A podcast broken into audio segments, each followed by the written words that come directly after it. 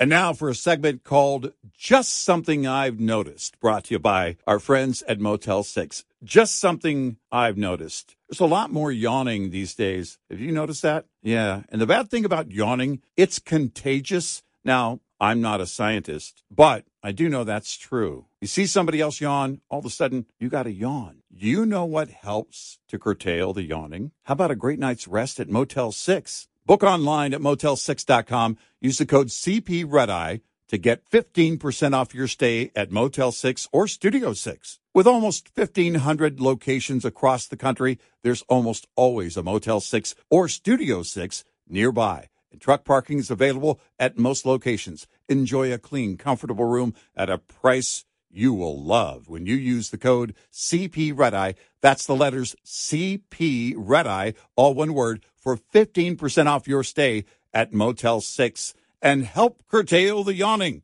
That's just something I've noticed. Brought to you by Motel 6.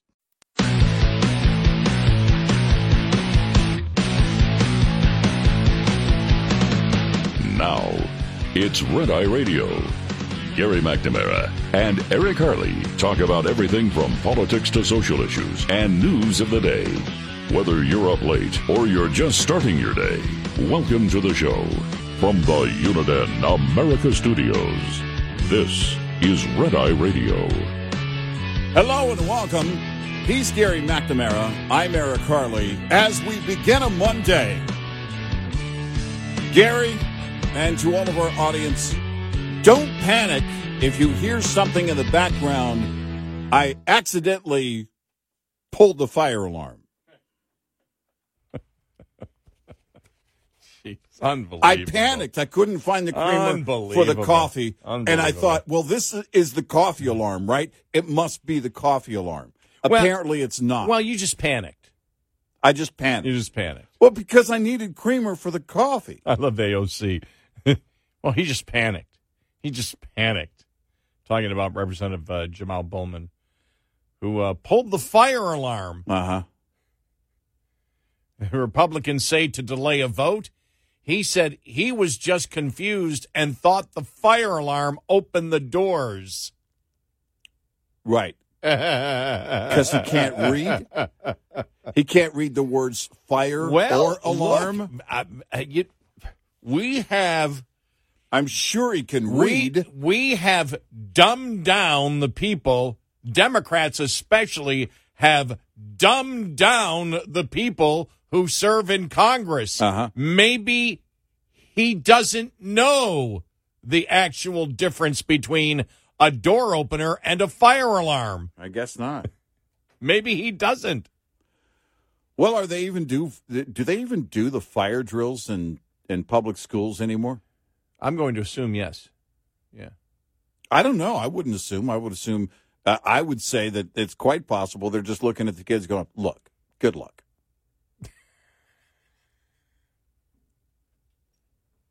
Single file, Oh. quadruple file. We don't care. Single file, Just- Jerry. Just run. Just get out.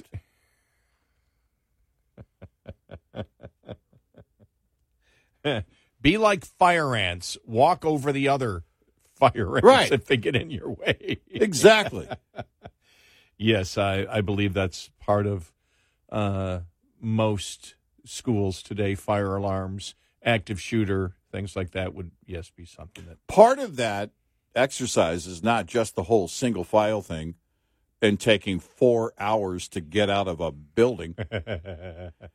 It's also learning about what a fire alarm looks like in the event of a fire. Yeah, that's the thing that's not believable because any of us from the time we were kids, because fire alarms have, believe it or not, believe it or not, kids, fire alarms have been around for a while. And they have the words fire and alarm right on them. Yes. And you know not to pull it, right? Yes. You know Well, not to push it, pull I've whatever it is. been tempted, but I haven't done it. You know, I haven't even seen. Do we have like? Do we have a fire alarm here? Yes. Okay, I've just never. I've never seen it. Like Yes, we do. okay. Yeah. Is it on the hallway? So I'm not going to pull it. I want to make clear. No, it's in the women's bathroom to keep it away from the guys. Shows how much attention I'm paying hmm right now. The only thing I pay attention to is if I go by a building and it says civil defense and it has that, you know, the sign that it's civil defense shelter. Like, wow, that's pretty worn. Yeah. Uh, because all the signs are. I don't think I don't think there's any new civil defense Right. Uh, shelters uh, Right. anymore. It's like, nah, nah, nah, you're on your own. Yeah. I mean, Yeah. no, they have no more fire. They have no more active shooter. Everything is hiding from the COVID virus in the schools. That's what Right. they do. They have the COVID Duck alarm. and cover your face with a mask.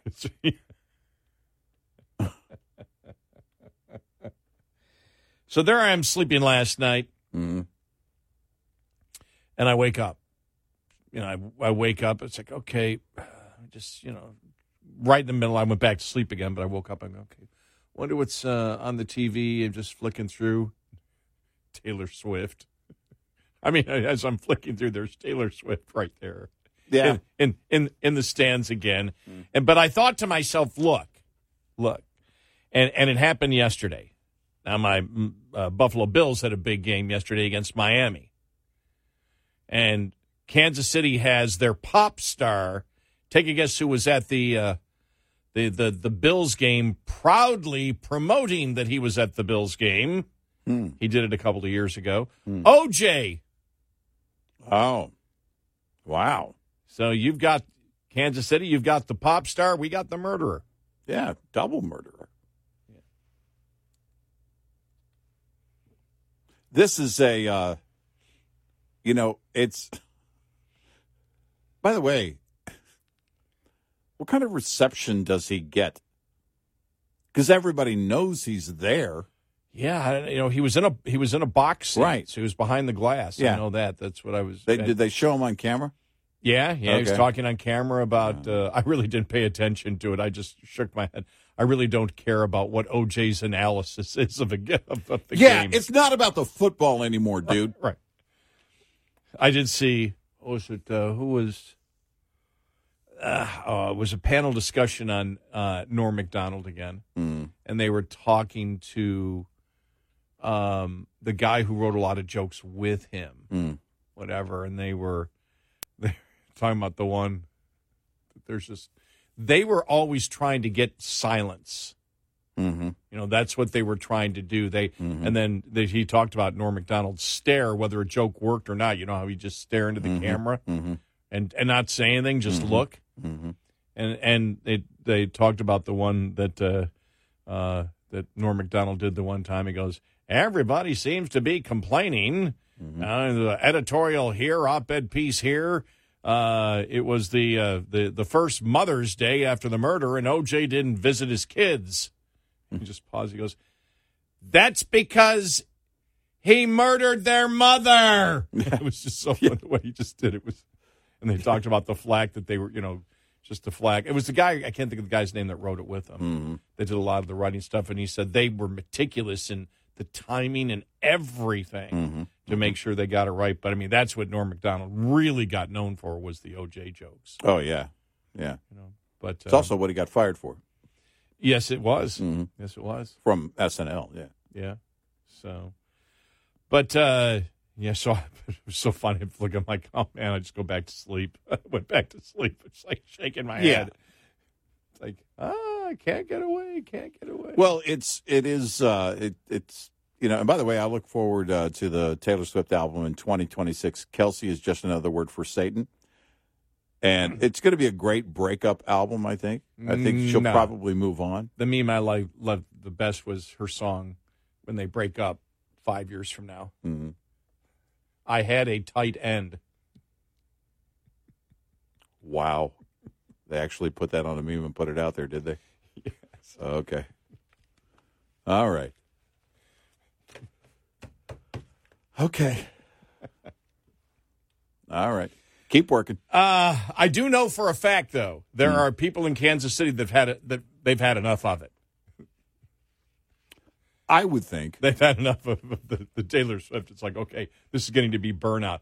And apparently, just from the memes, they were constantly showing her. And I and I guess Ryan Reynolds was with her and everything else. And it's like they could not stop doing it. Yeah. Well, if she's there, she's the focus. Yeah. Forget football. You can get to a point where people are buying tickets to the stadium and then realize, oh, wow, somebody's having a football game right before the Taylor Swift event. Does a fo- is a football game now going to break out at a Taylor Swift concert? Probably. The. the What if she thing. refuses to play at a halftime show? See, that's where it starts to break up. Right Now with her, I still have it's like the perverted sense of awe. I'm like, I don't get it. And as you and I talked about, there are, there are pop stars that, you know, it's like, okay, it's not my thing, but I get it. Mhm. I get what they do. I mean, Mm-hmm. if you, you know, and I and I get their in, I get their incredible talent, even if it's not what I, you know, prefer. And you mentioned, you know, Pink the other day, or Mm-hmm. you could, uh, you know, or even Lady Gaga. You could, you know, you could say that Grandma Gaga. No, she's too old. Mhm. Uh, but uh, and, and unrecognizable because of her plastic surgery. Yeah. Uh, uh, by the way, Grandma Gaga is Madonna for people that don't know. Mhm. Uh, but uh, Taylor Swift, I just don't get it. I don't. I had. I don't. I don't get it. Yeah, I don't either. Just don't get it. I don't either. and you know, But as long as she is who she is and she keeps showing up at the game, it's all going to be about her. I would think at some point you'd go, you know what? I went to a game. I went to a couple games. Let's let the team have their glory. Half of the people are going, what team? That's how bad it's going to get. I because you don't want the distraction. well, I mean, I, I the. uh we got completely lost in the other news that, that finally the Kansas City Chiefs are going to change their name Mhm. To the Swifties. There you go. and then change it back after the divorce. Formerly known as Swifties. Well, the one thing is, you, there are paparazzi in. Well, I guess they were in New York. Okay, that's right, because they're playing in New York. So, Mhm. uh, did the paparazzi have to go to Kansas City? Not a place where they usually. I don't found. think I, I I don't think they would be willing to do that. we, we've got a, uh, uh, a a great show ahead. Fire alarm. Uh, the uh, speaker's job will be challenged. A lot of Matt Gaetz talk uh, over the, the the the weekend. The, death of uh, Dianne Feinstein. that the, that's Yeah. you know I, I I was sitting there thinking about it earlier, and I'm I'm just like, well, we already talked. We No, because Really, it, it it happened Friday. on Friday. Happened but after our that show. and the New York, the flooding in New York. yeah You know, two big stories on on Friday, and and it just the week. There's so much that happens over the weekend. It feels like it was a week ago. yeah it does. Yeah, When you said that, I'm like, well, didn't we cover that? yeah, It's like, oh no, my gosh, no. It, right. That was the when when I woke up, I saw it. Mhm. When I woke up Friday morning. Yeah, Mm-hmm. so we didn't talk about it on the show. yeah. So we got a great show ahead. 866-90 Red Eye. This report is brought to you by Shell Rotella. With advanced synthetic technology, is designed to help keep your rig running with more mileage and less maintenance. As the seasons change, so does truck maintenance.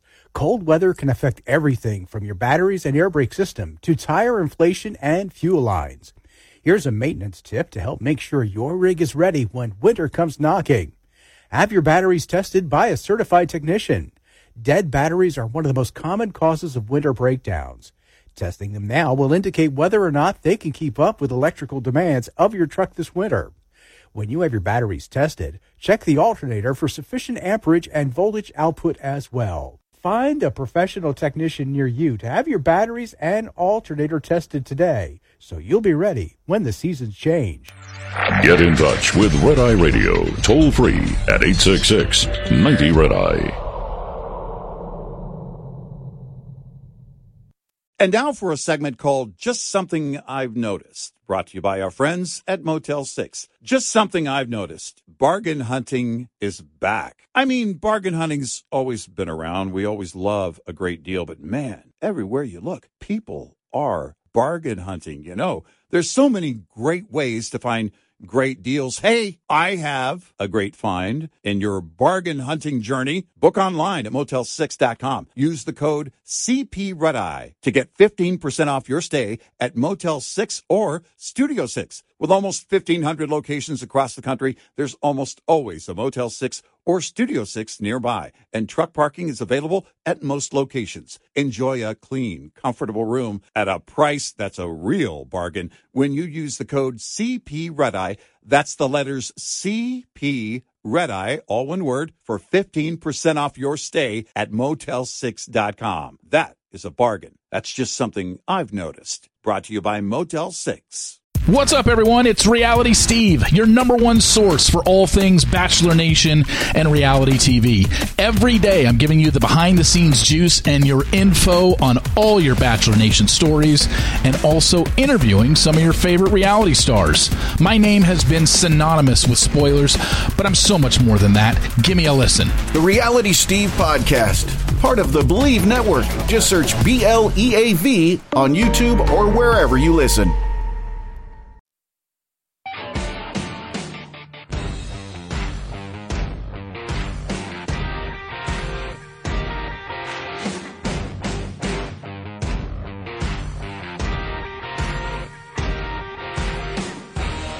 Red Radio. Uh, he is Eric Harley, and uh, I'm Gary McNamara. Well, I guess uh, Senator uh, Feinstein, after she passed away, uh, Newsom announced uh, Laphonza Butler, president of Emily's List. By the way, you can't get m- more further left than Emily's, Emily's List. Hmm. They're basically a, a lobby group that exists just for abortion. Yeah. And uh, and she is uh, a former campaign advisor for Kamala Harris. Right. So Yeah. Um, look, I don't know where that goes in the fall of uh, 24 uh, because there are a number of people that are looking to fill that seat and want to run. Uh, Adam Schiff has already announced he wants to run for that seat. Uh, I'm guessing Butler is going to want to rerun. She would have to start her campaign essentially almost immediately and announce that at, at some point after being seated. Uh, but that's so they're they're your your first two contenders, and it makes you wonder is is there any room left for Adam Schiff in this equation? Because Butler, as you mentioned, is far left, uh, a a female. This is important to the li- the liberal left. LGBTQ. LGBTQ, uh, a, a woman of color, and all of this, and Adam Schiff, the old white guy. You know, name recognition is one thing, but Butler will have greater name recognition between now and November 2024 for those that don't know her name already. So this is likely going to end up head to head, or Adam Schiff just decides he's not going to run for that seat. I don't know. We'll see.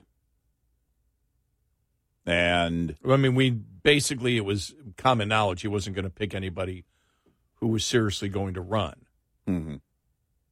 right, Uh, uh, why I don't know because I don't know. I didn't see anywhere where she has said because it's still new where she said, "Well, I'm just going to fill it. I'm not going to run." right.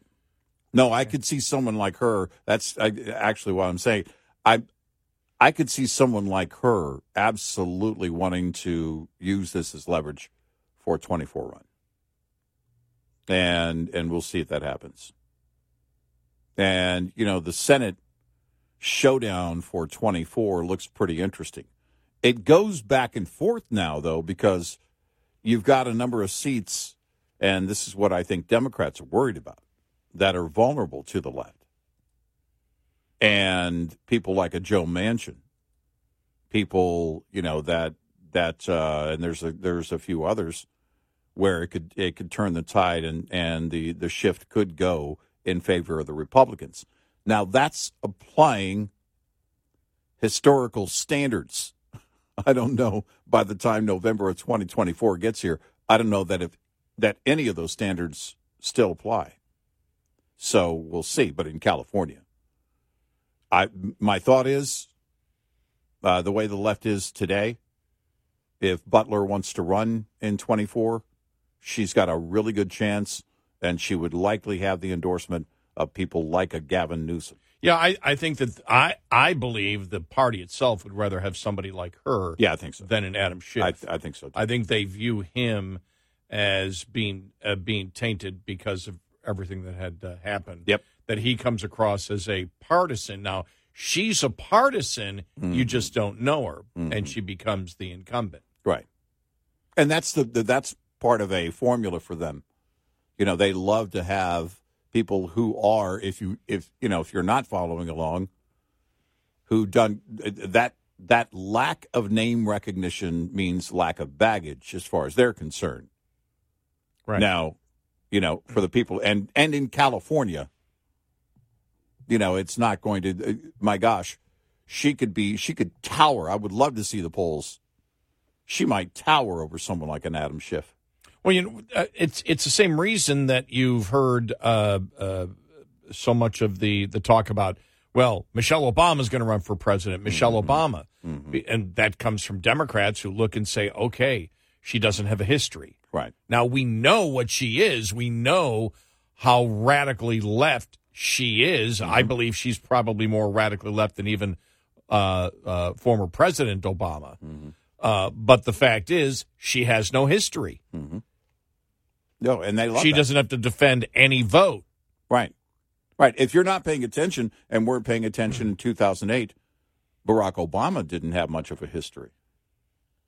You know, Yeah, he was the new guy. Yep. And they love that. They love not having baggage. I mean, the the Hillary Clintons of the world are a problem for them because that baggage is so heavy these days uh, for the left and the right. Well, not for Dana Perino. yeah. And Was there any more blowback on that No, one? I didn't see any. Yeah, but if you I. if you're on the left and you come back, you know you've you've got ga- a, a baggage and you come back again, again and again. The baggage gets worse. That's the problem. Remember, Hillary was asked by young reporters about Bill Clinton when she was I running in remember that. Yeah, 2016. remember that? Yes. They had to build a wall around Hillary to guard her from those questions.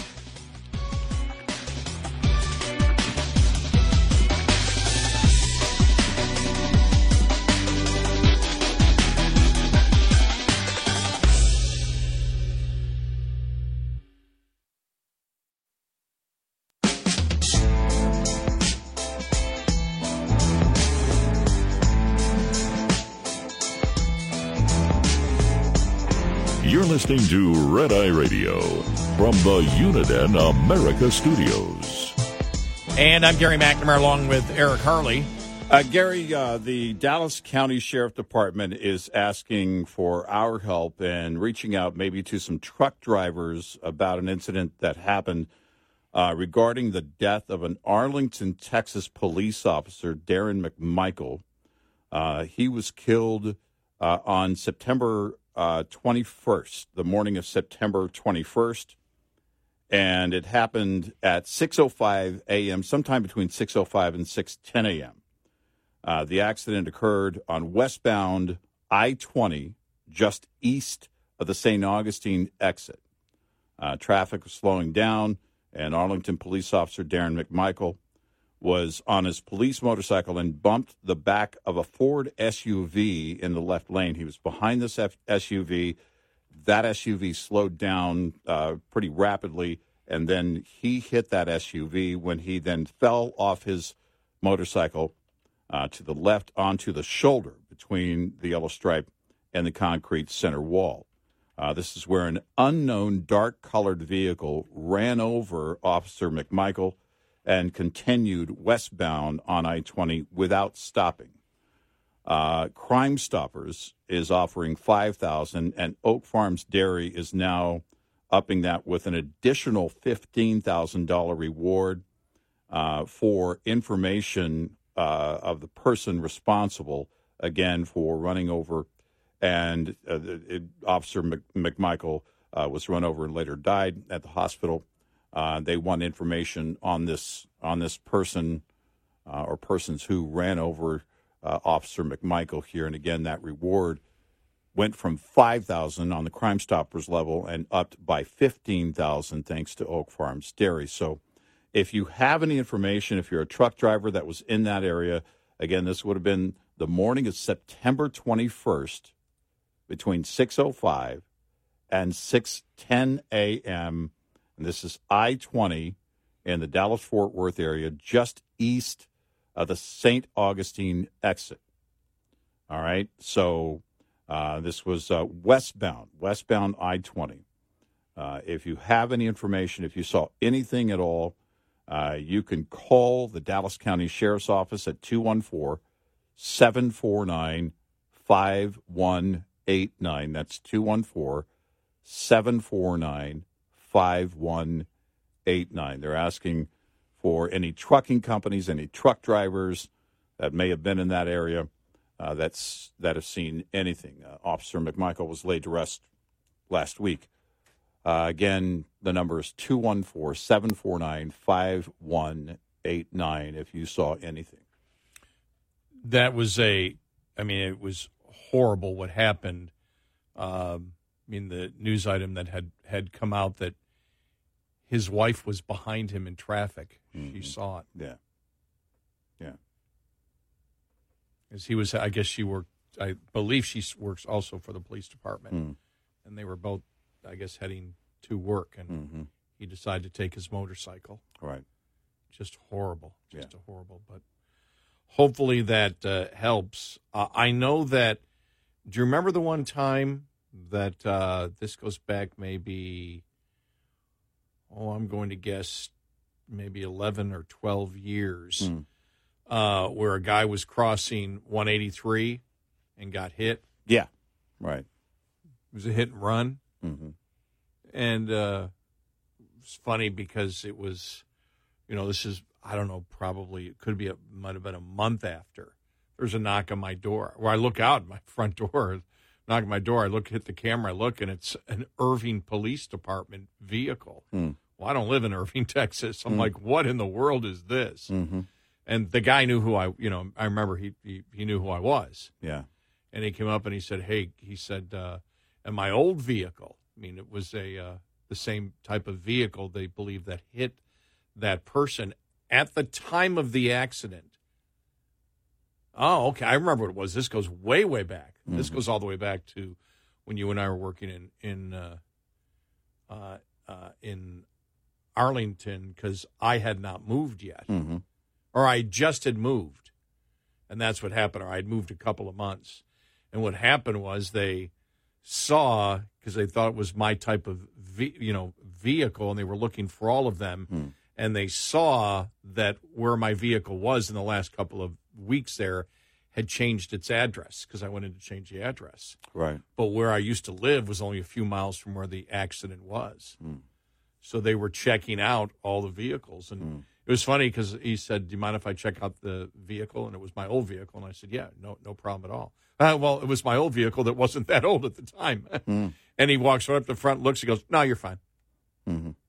They were looking for specific damage or any Right. evidence that it had been repaired. Right. It- exactly. And the evidence that was repaired was the fact that it would have been a clear, uh, you know, uh, uh, lens, plastic lens over the front. It wouldn't have been. It, so the other one, you know, the other side, the other one would have been worn, and this one would not have been as much. And they looked, they go, nope, you're not. and I wasn't the person. And I think they eventually found who did it, though. Yeah. Yeah. So, Right. so they keep looking for these things. So Sure. Any help, Absolutely. Any help would be uh, be great because Yeah, that the, was the, the person who was uh, driving that Ford SUV, by the way, is is not a uh, has no place in this. Uh, they did pull over. They stayed there on the scene. Uh, and this would be the person that was in the the uh, the Ford SUV ahead of Officer McMichael. Uh, they did what you're supposed to do, and they pulled over, and they stayed there uh, uh, throughout. And so, uh, you know, you you look at this and and I don't know how many. I don't know what the the the automobile count would be on on that stretch of freeway at between 605 and 610 on a weekday morning. Oh. But it's very busy. it's very busy. When you talk about e- I- I go- westbound I- and eastbound. Yeah, I go over it every. Mm-hmm. You know, I now I'm not at, at six o'clock. I go over it about An tw- hour before about, that. Or, about twenty after five. Yeah, yeah. But uh, yeah, it builds up. It builds up really, really quickly. yeah, it does. Because you know, that's that's a section that goes I mean, that's a section of Arlington or of I twenty that goes through, you know, uh, Dallas and then Yeah. uh, then uh, the suburbs. You know, Duncanville, Grand Prairie, Arlington. Mhm. You know, all the you know, and that's a probably what is that? Maybe a twenty long mile stretch that's Yeah. just packed. Right. Yeah. So- Yeah. I, it's. I remember when I used to drive from Arlington to here when we were our studios were in Arlington. If if I left at six or seven a.m., which I often did, a couple hours after the show, I mean, it was just traffic was just, and it usually between five thirty and six thirty, it's moving pretty quickly. It's moving very quickly. So hopefully they can get to the bottom of this and, and find the person responsible. And uh, so if drivers or any trucking companies, we know we have a lot of folks that work in the front offices of, of trucking companies that listen to us in this area. Uh, put the word out, please, to your drivers. Ask them if they saw anything that looked out of the ordinary uh, on that stretch of road. Again, I 20, uh, westbound uh, this was uh, I 20 just east of the St. Augustine exit. Yeah, and, and and you know when you when you actually look at it, I mean how the accident happened, slowed down, but the motorcycle hit the back of the other car mm-hmm. and then fell onto the left hand shoulder of the road. Right. Yeah. And this other guy came the left, you know, which means he was whoever I don't know if it was a guy. Mm-hmm. The the person driving the the other what would have been the other uh the dark colored sedan mm-hmm. went into the was on the shoulder of the road and ran right over him Yeah. and then just continued going. Yeah. Wow. Yeah. Yeah. Hopefully they get to the bottom of this. Hopefully they find the person responsible. Yeah, so um yeah, I, that was when that happened that just that hit me. It's not far from where I live and and so when um it just you know, it, you just shake your head and then you hear that the wife was right behind and saw the whole thing happen. I can't even imagine. I don't know how you get through something like that, you know. Yeah. You just don't know. No. but uh, we, you know, we know that uh, you know is heading to work, wasn't at work yet, but you know, um, still we we talk about police officers all the time, and we've spent a lot of time over the last decade talking about police officers as as uh, the profession as a whole has been uh, attacked unfairly and Yeah. unjust and unjustifiably, as we have said, to the point of absurdity. What we got a couple of years ago, and um, you know, so you know what they go, th- you know what they go through every day. It's it's a job I couldn't do. Yeah. It's, uh, Yeah. it, it Well, would it's be a- a it tremendously stressful. It's a sure. job I wouldn't want to do. Right. I don't know. Very what I- few do. Yeah, it's. I look at that as that's that's a calling. Mm-hmm. You know, you don't. Most people don't become police officers just to fill in the time between uh, one profession and another. Yeah, and that calling is not growing. Unfortunately, uh, for many people, they're just not considering that line of work anymore. And you're seeing it. You're seeing the results as a you know the, the many of these major metro areas are struggling to find police officers, to find people who want to be police officers. You know, it makes me more appreciative of anybody who's going to serve. Yeah, same with me. And and uh, you know, driving, you know, driving through Dallas as I do, most of it's, you know, not all of it, lots of it on the tollway these days, but you're always seeing accidents. You know, it's a Yeah. big city. You've got millions of cars on the road. It's like, you know, it's interesting too because when you live here compared to when I lived, for example, in Buffalo, which is like one seventh of the population, Mm-hmm. that means you don't hear as many automobile accidents Right. and you know you you know we come here if you're listening you know not not that all accidents get prime time on the TV but they do in the they do when they're doing the traffic Right. and it's just like I'm, when I first moved here I remember thinking wow there's accidents everywhere all the time oh wait a Mhm. minute it's so much bigger of an area with so many more cars Right. that's natural that you're going to hear that Right. but it's just um, you know i really think in this case i don't know what you know who knows what happened in this case this hit and run it just seems bizarre but if you run over you run over a body in a sedan you know you've run over a body Well, I would You know that that person is, something is aware. Right. But eventually, hopefully, they they're able to find this person. And I've just talked in general about people, you know, driving, and it's like I, I you know, you look at it and we talk about the dumbed down society, Mm-hmm. and I really look at these people that are going 100, 110 miles an hour, come flying by you, and you just shake your head. You go, they must not know physics, Hmm. or they're or they're just so high or drunk that they don't care.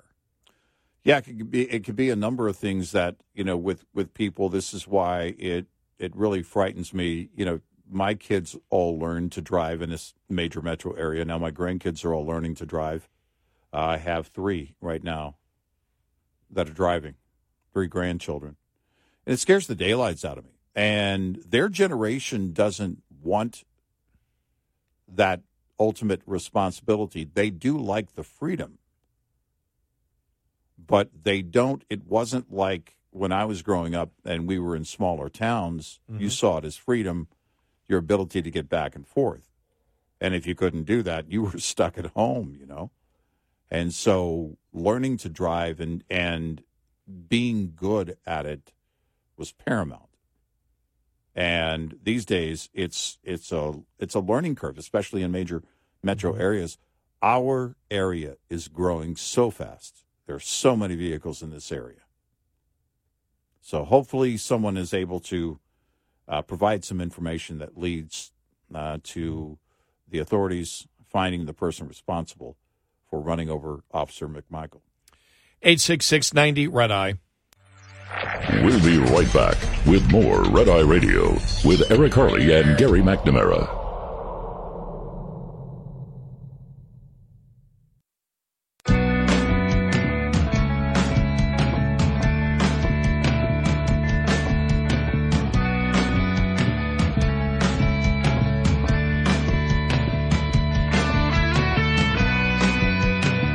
It's Radio. He's Eric Harley, and I'm Gary McNamara. Uh, coming up following uh, the top of the hour, we'll get into, uh, uh, and it's something that we've talked about in general, the umbrella of what's going on in uh, in in Congress, but uh, the continuing re- re- resolution to keep the government afloat for another 45 days was passed. What may happen because of that, we will get to that, the criticism of Matt Gaetz, and more. And just reading this headline here nearly all San Francisco restaurants vandalized in the past month. New survey. And I'm like, oh, okay, now what is that? You know, nearly all. What is it? 74% of respondents uh, done a survey done by the Golden Gate Restaurant Association. Uh, oh, I'm sorry. I thought it said 74%. I, I got it wrong that 74 respondents to the survey of a restaurant owners inside the city, just 3% said they had not experienced vandalism Okay. or property crime in the last month. Yeah. So at that point, it was you're over. I thought I, I read it 74 percent. That's over 90 percent. Yeah. That's Wow. that's massive. That's a massive Wow. amount of restaurants and no Wow. surprise. No, no. and what's surprise at all. being done about it? Nothing.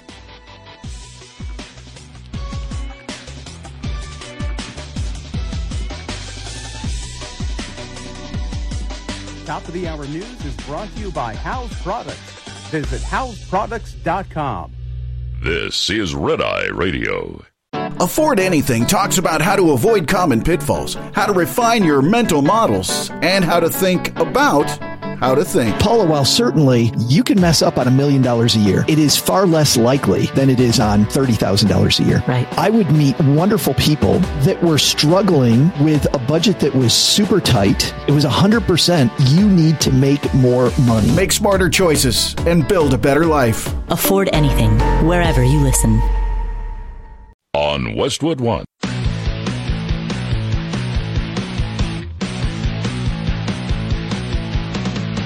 Now, it's Red Eye Radio. Gary McNamara and Eric Harley talk about everything from politics to social issues and news of the day. Whether you're up late or you're just starting your day, welcome to the show. From the Uniden America Studios, this is Red Eye Radio. All across America and around the planet, 86690 Red Eye. He is Eric Harley, and I'm Gary McNamara. Good morning. Well, we don't have a partial government shutdown. We have a 45 day continuing resolution, and uh, this week it looks like some in the House Freedom uh, Caucus uh, will uh, attempt to get a vote uh, to uh, vote out Speaker McCarthy. As Speaker McCarthy has said, bring it on. And so, you know, this is none. None of this surprises us at all. We've gone through, you know, if if there's been two people that have been consistent that uh, there is too much debt in this country, it's us. I know. I probably have been fighting for it more. Is anybody left in the house? Uh, no, nah, I don't think anybody's left in the house that was there in '89 when I started doing talk radio. That to be clear, 1989. 1989. Yeah. Yes, yes, not 1889. Yes. Yeah. yeah. and and uh, you know you you can't really you can't get much done if you don't have the Senate and you don't have the the the the, the presidency. Mm-hmm. Um, that's just the reality of it. Do I understand? And I'm just not going to focus in on Gaetz. I'll focus in on the House Freedom Caucus. Do I understand their fury? Yeah, you've heard it here for the last, well, since we've been together 18 years, and uh, before that, from from both of us doing our you know our other shows at at that point. When I became a talk show host in '89, one of the first things was the whole clean the clean sweep that Republicans were involved in, where they were actually protesting the national deficit and the debt in front of congressional offices, and everybody was carrying a broom and sweeping up. Mm-hmm. And you know there was actually concern way way back then, and I think we were just over four trillion then. I wow. think that's what it was at that. I just I don't remember, but um, and, and the the problem that you have here is you have people in the House Freedom Caucus that don't trust that Republicans really wish to cut. But there's a reason why Republicans really don't wish to cut. That's because Republicans really don't wish to cut. Yeah, right. And I wish there was a way out. You know, I I know that the bill that they had the initial bill that would have extended it for another 45 days actually had cuts in. I was reading a National Review article that said uh, Speaker McCarthy, you know, uh, went to the House Freedom Caucus, and they made it clear to him. Uh, this was in National Review. They made it clear to him anything the Democrats in the Senate would pass, they will not vote for. Well, if your whole goal is a shutdown for a shock, who's going to be punished in the next election for that? And it's a great question. I don't have the answer for it. Well, and the, the, the well, the only answer I would have is you have no chance of having significant cuts unless you own 2024. It's not well, coming. And and that would be it. And it would have to be people who are like minded with the Freedom Caucus to own that in order to, you know, get to that level. And the point is, is something you and I have been saying. Until you change the hearts and minds of the rank and file voter, going after McCarthy's not going to get you much. It's going to get you some attention on the Sunday morning talk shows. It's going to get you some attention in the media. But the bigger fight is convincing the American people, and and and you don't even have to go that far, convincing rank and file Republican voters that we need to do something about this and we need to do it now. As conservatives, we can look at it and see it. We've been screaming for years. I can't tell you why so many on the right, so many Republican voters don't care anymore. And when we see the polling, and the polling is the same, uh, Republicans mere Democrats. Well, we can balance the budget. Mm-hmm. Simply no foreign aid and mm-hmm. stop the wasteful spending. Mm-hmm. it's completely wrong, but the polls show the majority of Republicans believe that. Right. And it's not true. No, it just simply isn't. no, it's it's it's not true. But if you don't win in 2024 big, then you have no chance of significantly cutting the budget or reducing the rate of growth, hoping that the economy catches up. But we're in a we're in a spot now, unfortunately, where the screaming should have been done 20 years ago. Yeah, I was about to say this is so far past the line that we crossed. And that line was crossed at the point when you had more Republicans who didn't care about it than you did Republicans who cared about it. And I don't remember when that was, but it was years ago. Look at the makeup on Capitol Hill. Oh my gosh, how long ago was it that we did the makeup of true conservatives on Capitol Hill? It was several years ago. Yeah. And we found, I think, one and a quarter. You know? And it was because. well, that's because some in the House Freedom Caucus were proposing an increase in the child tax credit.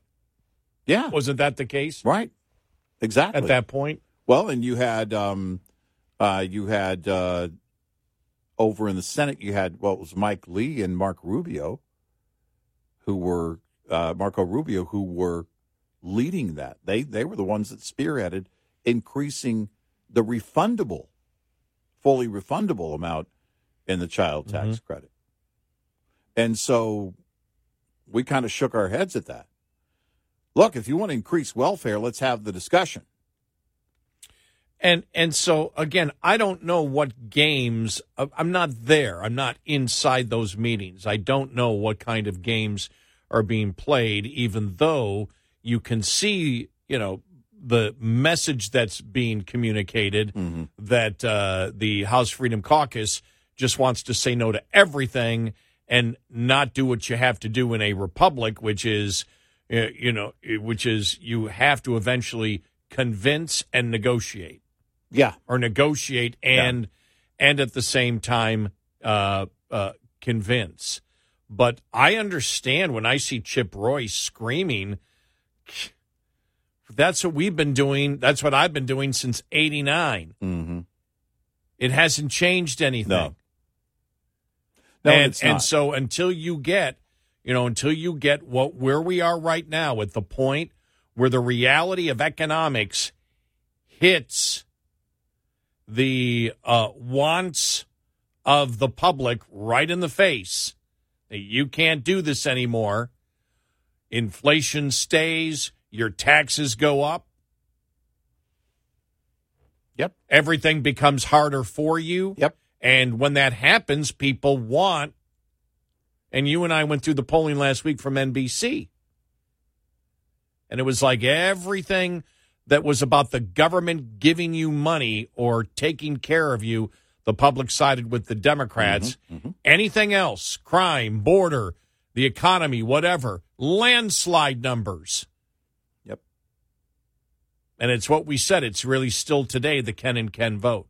The Kevin, excuse me, the Kevin and Ken vote mm-hmm. that I talked about during the 2012 election. Didn't matter that everybody agreed much more with Romney than they did Obama when it came down to it. And I said this the day before the election. It'll be the Kevin and Ken vote, which are the people that say, well, the Democrats will borrow as much money and do whatever they can to take care of us now.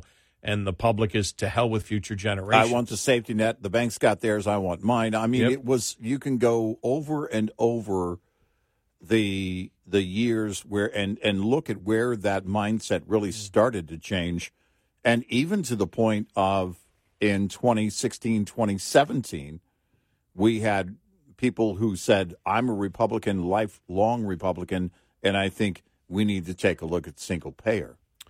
and you can look at it, you know, and and uh, reading here from the Wall Street Journal, Mr. McCarthy had worked until the day before the shutdown deadline to pass a 45 day funding bill that included spending reductions, money for border security, and a commission on the growing federal debt. It would not have passed the Senate, but it would have given at least the House leverage in conference. The House, uh, the GOP's rejectionists defeated everything in that bill. And that's really where you saw some of the complaints come in saying, look, this isn't a bad first start. It actually, you know, does does cut. Because that and then they write here that left Mr. McCarthy no choice but to seek Democratic votes for a funding bill that included no GOP priorities. And you hear, okay, McCarthy's negotiating or needing the, the Democrats, and we shouldn't be negotiating that way. Then the opposition comes back and says, yeah, but Gaetz is trying to get rid of McCarthy by using the Democrats. Right. So you get all that in there, and it's like, okay, but what are they fighting over? What is what is what is the fight actually uh, uh, about? And I do believe that many in the House Freedom Caucus, did I say Freedom Caucus before? House Freedom Caucus, I do believe that they're, you know, they were put in there eh, in many conservative districts where they're like, you got, we've got to do something. Yeah, Somebody sure. needs to address this problem. Unfortunately, I don't think that's going to be the case until they have no choice, and then cuts will have to be made. Mm-hmm. And maybe that's what they're saying. Okay, we're just got to get to that point where we can't do it anymore. I was reading the other day, it, it, uh, it caught my eye for a second. I misread it, the headline. I misread what was in it, but it was like, uh, a 10 year Treasury bill could pay 20%. Like, what? Mm-hmm. And they were saying, no, no, 20% return over 10 years. Right. Yeah. And I'm like, oh, oh, okay. So they're talking about if it's averaging four and a half percent interest, Right, compounding. you know, over the compounding. It was, it was either ten or twenty years. I forgot it was. It was like you know twenty percent. I'm thinking for twenty, they're going to pay twenty percent. Right. It's like okay, I got to get my cash together. Mm-hmm. Gold? What? Yeah. Yeah. This is the Treasury bill guaranteeing twenty percent over that ten year period. Actually, I don't want to see the fate of this country in 20 years, so I'm not so sure it would be the payoff would be there uh, just based right, on where we're going. uh, just blow the money now. Well, no, this is the attitude that a lot of people have. You know, we joke about it, but it, it really stems from people calling us over and over again. Uh, in 2009, the banks got theirs on what mine. Um, you know, again in 2016, 2017, well, maybe we need to take a look at single payer. You know, these kind of things where if, and we know that's going on with Republican voters. And the reason we know it is because the majority of Republican voters aren't screaming about the national debt. They're not screaming about spending the way they used to decades ago. And it's highly unfortunate. I saw an article about people's personal spending. They're still spending, people are still spending on vacations, they're spending on on uh, personal items and everything else and saving for a home or putting money in savings for any reason, be damned. If you don't care about that on the personal level, you likely don't on the national level. Eight six six ninety red eye. Brought to you by FPPF, Fuel Power Max. Smart owner operators make every single week as profitable as possible. One trip is not enough time to be considered profitable or unprofitable, and an entire month may be too much time to manage. One week is the right amount of time to deal with efficiently. To do so, look at the advantages and disadvantages of every day of the week. Match trip length to the optimum day of the week. Plan to deliver on the day you have the best opportunity of getting a load. Your personal weekly plan will vary depending on the weekly delivery flow cycle of your region, typical length of haul, personal requirements, and other factors. What's important is to have a specific weekly plan that helps you be successful. Brought to you by Shell Rotella, with advanced synthetic technology is designed to help keep your rig running with more mileage and less maintenance. Coming up, more with Gary McNamara and Eric Harley. It's Red Eye Radio.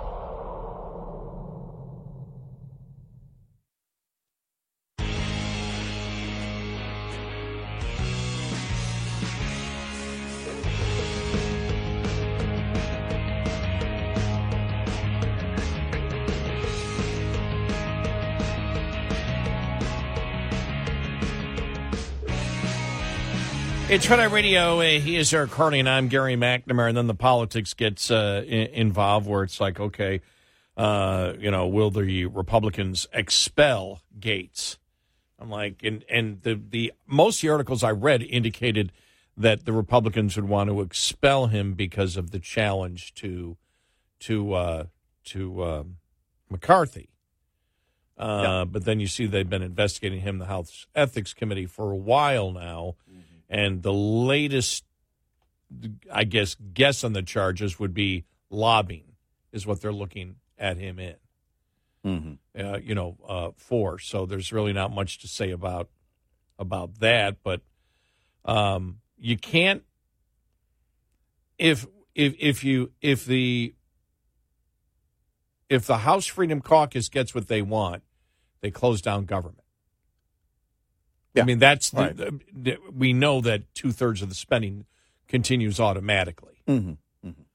but as we know, it will be publicized that the Republicans shut down government, and Yeah. so you Yeah. attempt to come to some type of an agreement, and maybe you could get it now. Maybe you could get something. I don't know, but the fact is, if Democrats know that you're looking weak and and the public blames you for 2024 and your polling numbers go into the toilet, it gives the Democrats even a better negotiating position than what they had before. Yeah, for sure. You know, I don't know what can be accomplished by the Freedom Caucus between now and you know 45 days from now. I'm I'm not sure. I'm with you. Look, if you know if you can get anything, if if you can move in in that direction and gain anything between now and then, then great. And that's what you hope to do each time. You make even the smallest of strides if you can gain something. But there is going to have to be I, I and I don't know where it is. I don't know how people how you make people care about spending and the national debt when they're paying record inflation, you know, over the past couple of years. And right now, it's become very unaffordable to buy a home or a car. I don't know how you make them care. I don't know how you make Republicans care that used to care. I don't know. But you don't Or a new generation that doesn't care as much. well, I was I was telling you about this story I saw in, in the Wall Street Journal, and here it is: Americans are still spending like there's no tomorrow.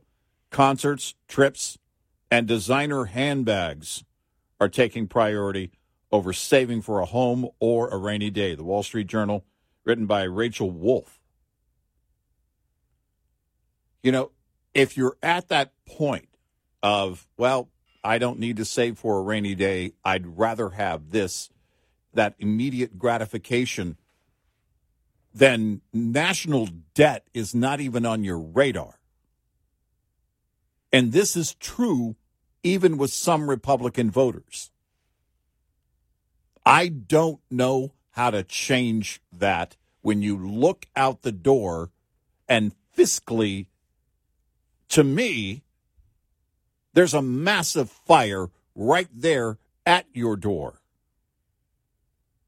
Because when we get to the point, and it feels repetitive, but we have to say it again, that you can't afford to service the interest on the national debt, then forget about this negotiation back and forth between Republicans. There's not going to be any negotiation because programs are going to be cut full on. So I don't know how you make people learn. I don't.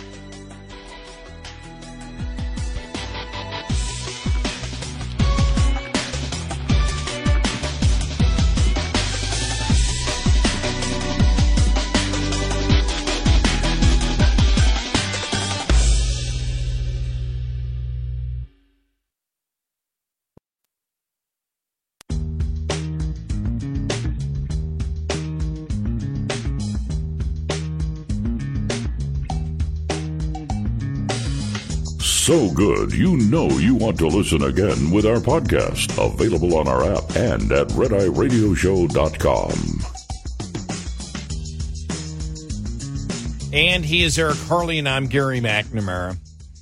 Yeah, so when I look at this, we've been here, done this so many times as being talk show host, you know, with these budget things and shutdowns and everything else. And mm-hmm. we, you know, at, with with all the you know the shutdowns in in the past uh, where Republicans were blamed for it. Um, did we ever get to where we where where we should be as a nation when it comes to our debt? No, it's I mean it's it's through the roof now and after COVID it's just it's absolutely through the roof with with uh, you know deficits 2 million interest rates going up and so we've got we're closing in on what probably 750 800 billion dollars just on the interest on the debt that we have to pay Yeah. uh, and the more debt we have to pay, pay the more, uh, you know, the more we have to, uh, you know, find people who wish to invest in our debt. And we don't have the Fed buying debt anymore because of extremely low interest rates. Right. So what do you do? You're in this this cycle where it's just not going to end, not going to end. I've always looked at it, and and unfortunately, unfortunately, fortunately, however you wish to look at it, we are going to have to confront it, and probably sooner than we thought with the debt because it's because it's through the roof, and as you see, you, we've seen uh, the inflation now. We've seen gasoline prices go up. Uh, I'm afraid we may be in the same place where we were in the 70s, where we see inflation bad for a decade. And I, and with the amount of debt that we have, uh, I don't know how you solve that problem. I don't know how you solve because the more desperate people become, because their dollar doesn't go as far, because their quality of life is horrible, the more they're going to demand from the government, from a government that has to borrow it at higher and even higher interest rates. And, And I- we've seen that play out in recent years. 2016 Republicans were going to do away with all of Obamacare. 2017 Republicans, after they won, oh, wait, uh, our constituents don't want us to do away with everything, just the stuff we pay for, just the stuff they pay for. Yeah. Take away the mandates. Take away the take away the costs. Well, child tax credit expansion. When they Yeah. expanded the child tax credit and were writing people checks monthly for six months, at the end of that, it ended in December. The polls were showing, yeah, we know we can't keep this spending up. And then it wasn't long. It was several months later, the polls showed, no, we want the federal government to spend more to give us more money. And with the public being under the complete falsehood that the deficit and debt can be taken care of by cutting foreign aid. Mm-hmm. And that's why I think the Ukraine thing they're jumping on so heavily because they view that, even though that technically isn't the, when we talk about the humanitarian foreign aid, when we talk about the foreign aid in a war, uh, it's still foreign aid. Mhm. And it increases the, the amount, but still, if you stop that and all other foreign aid, you're not going to make a dent in the deficit at all. The, uh, the thing that the American public does not want to hear is that you're going to have to reform the entitlement programs in order to bring bring the debt under control. But as long as America puts on its blinders, including Republicans that go, you know, uh, let's put it out, Trump. Is there any discussion in Trump on his campaign at all on massive deficit reduction? No. It used to be. Yeah, no, all, all of it's gone. You really don't see it at all. It's not a topic of discussion at the debates, and it's the absolute blue whale pod in the living room. And everything that we see now, right now, the cost of living, inflation, everything is related to what the government is doing in spending, the manipulation of our uh, of the of of the dollar over the last uh, 15 years, like we have never seen in this country, to give the Fed the ability to buy our own debt. All of it's caused because we want what we want now, and how we pay for it, we don't give a We damn. don't care. Everything's fine right now. I'm going to work. I'm coming home. The TV's still on. My phone's still on. What's there to complain about? Because again, you look at it and and I think people this idea the discussion over the the the whole college debt thing, the college loan Mm-hmm. really had a lot of people thinking that, well, if we just had the political will, not only would they get rid of college loans and college debt, they'll get rid of my debt. And if not, I'll just file bankruptcy. I mean, that's the perfect example of where we are, what the mindset is. Mm-hmm. You know, the media wants you to focus in on only certain Republicans, mm-hmm. you know, to use them as an example. And I know there's a lot of infighting with Republicans themselves. But the big picture is the media wants you focused in on the fighting back and forth and the anger back and forth mm-hmm. and not where are we as a nation you know, debt wise. Right. How much more how much more can we take?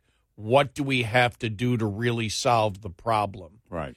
And when America is completely uninformed or ignorant on that, when they believe one thing as completely false, if you don't reform Social Security and Medicare, you're never going to get there. Right. You're just never going to get there.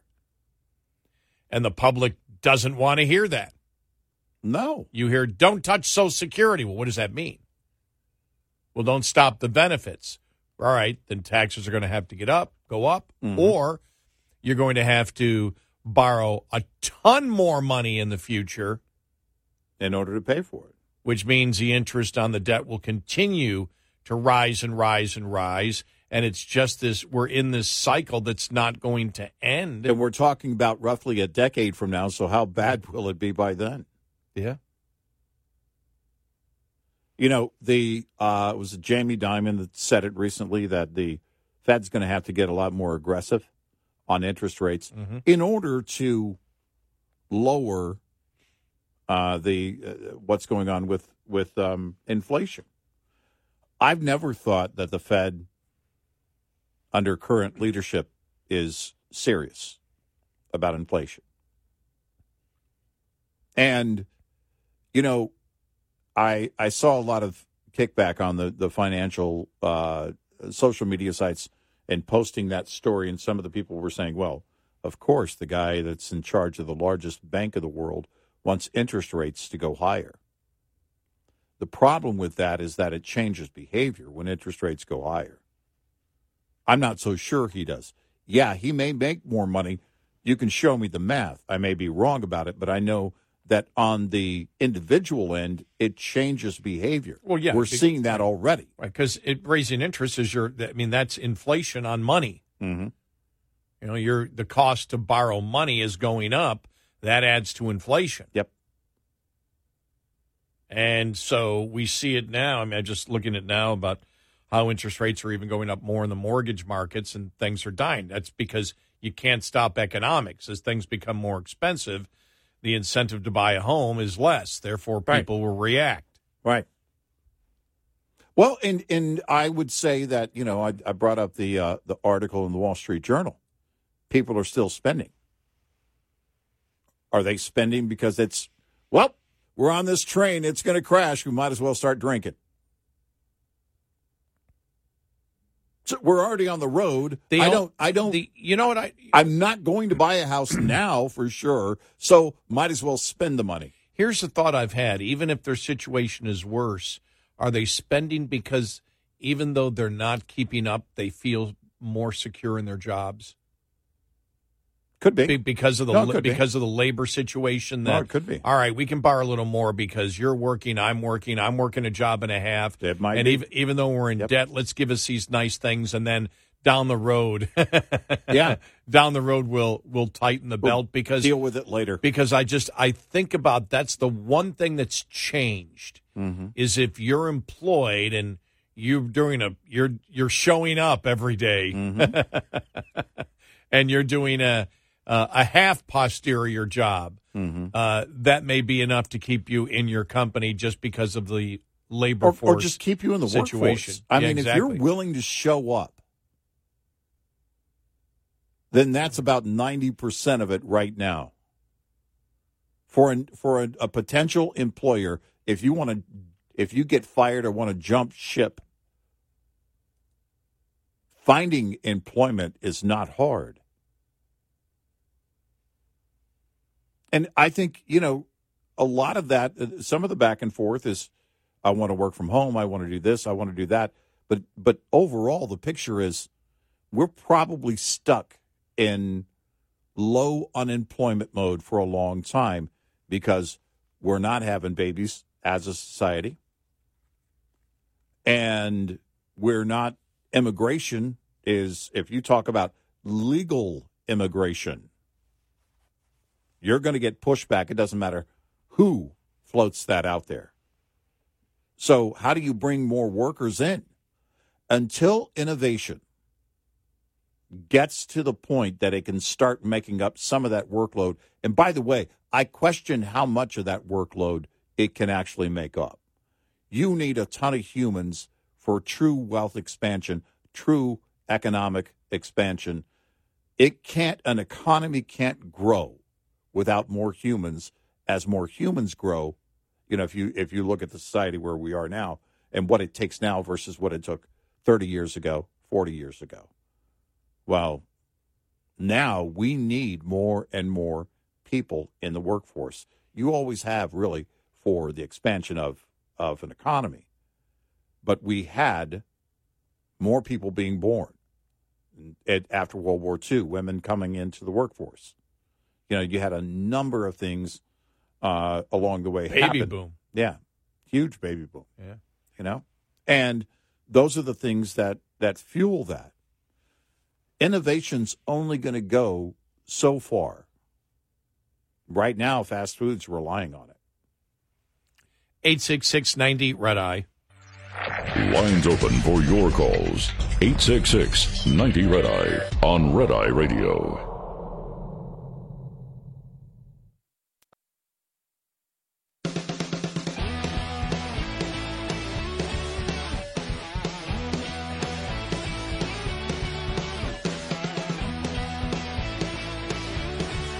It's Red Eye Radio. Uh, he's Eric Harley, and I'm Gary McNamara. We thought this might happen. It looks like that on October 9th, Robert Kennedy Jr. will announce he's running as an independent. Okay. Um, look, uh, you know, it is we we kind of scoff at it, but there is this whole well, both parties, blah blah blah. Now, we have an issue. We have issues with Republicans. We have issues with Democrats. But when you're running on that, the question would be then, what are you offering? And does a third party candidate like an RFK steal from Republicans or steal from Democrats? The old thought would be, I like how you said that, Mhm. because the old thought, the old way of thinking is it's going it would be purely Democrats. Right. You have a Republican Party that's become become quite populist. Mm-hmm. And and so when you become quite populist, and we talk about Josh Hawley uh, and his wanting to cap credit card rates, and Mhm. Trump talking about ten percent tariffs on everything that comes into this country, which would just destroy every free trade agreement we have, including USMCA. Yeah. did that. Yeah. Uh, I mean, so uh, uh, uh, across the board. So the protectionists are well entrenched in the Republican Party than they m- much more than they were just even oh I don't know ten years ago. Yeah. And so how many would look at a Bobby Kennedy that uh, you know is attempts to come up? I mean, he's as far left liberal as you could possibly imagine, Mhm. But he's trying to you know portray himself as More centered. yeah. Yeah. And I don't buy it. You know, it's just like we thought with Adams. Mm-hmm. you know, in uh, in uh, in New York. Right. No, he he can't fight the left, and Robert Kennedy wouldn't fight the left, but he could take a couple of percentage points away. And my gut feeling is it, he would still take more from the Democrat than he would a Republican. I don't know how he would erode any of Trump's base. Yeah, which is different from Republicans. Right. But the question would be independents and Democrats. I could see him gaining some independents. I don't know how many. And I agree with you. I think that he would, because of their candidate and the fact that most of them don't want their current candidate, he might steal uh, a few points from the left.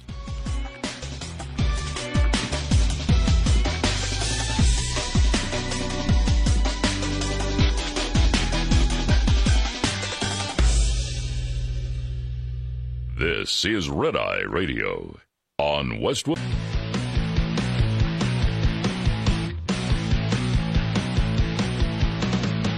Now, it's Red Eye Radio. Gary McNamara and Eric Harley talk about everything from politics to social issues and news of the day. Whether you're up late or you're just starting your day, welcome to the show. From the Uniden America Studios, this is Red Eye Radio. all across America and around the planet. We're Red Eye Radio. He's Eric Harley, and I'm Gary McNamara. I'm, I'm just chuckling because, of course, just checking on the different headlines. Breaking news. Uh huh. Ready for the breaking news from last night? Sure, why not? Travis Kelce leaves MetLife Stadium without girlfriend Taylor Swift after she brought A-list friends to watch the Kansas City Chiefs clinch a narrow victory over the New York Jets. And then- so it begins. and then bad blood in question marks, and then they're following them. Here, she left with these people. He left with these people. What's wrong? I have to know what's wrong.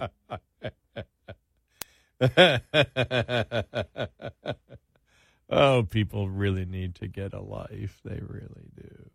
Yeah. They really do. Yeah. I'm shocked they ever left together. For her to get in anything, you know, that he drives, ew. and now they're already talking about the fact of her being used uh, to get Democrat votes in 2024. Well, why not? I mean, why not? that uh, that's you know I, I didn't you know that's the whole thing and, and and I was looking at and by the way this all sort of does relate you know Robert Kennedy Jr. saying he's going to run as an independent and it's like okay is he going to pick one of the, the forward party or the no labels party and uh, and and I looked at the no labels party they still don't know what they're about uh, forward party is sort of trying to hint in my in my opinion and that's the Andrew Yang Yeah. party Right. uh, Chris Novoselic from Nirvana is also on the board of the Forward Party. Mm-hmm. I was like, oh, really? All right. Did he claim to be a libertarian at one time? Yeah. Yeah. Yeah. Uh, I'm going to read it from the Forward Party. Forward empowers leaders to find solutions that work in their communities. They won't dictate a rigid top down policy platform and expect it to work for all Americans. And then if you look at it, if they, their flow chart, our approach, national sets principles and values. State parties set priorities. State use our principles and values to weigh in on legislation. Candidates take positions on policies. Voters choose the policies via a primary candidate who best represents them. It does sort of hint that they're claiming, and I don't believe this is what Andrew Yang's about. That's why I don't believe it, that they're talking about states ought to control most legislation. That the original the original mindset of the founding fathers that states actually it's just an umbrella government from the federal government. But then again, if Andrew Yang believed that, he wouldn't have run for president stating that he wanted to give people a thousand dollars a month. Mm-hmm. Basic living. Yeah, so I, I mean, I, so who knows? But for the most part, it's still you don't know what they really stand for.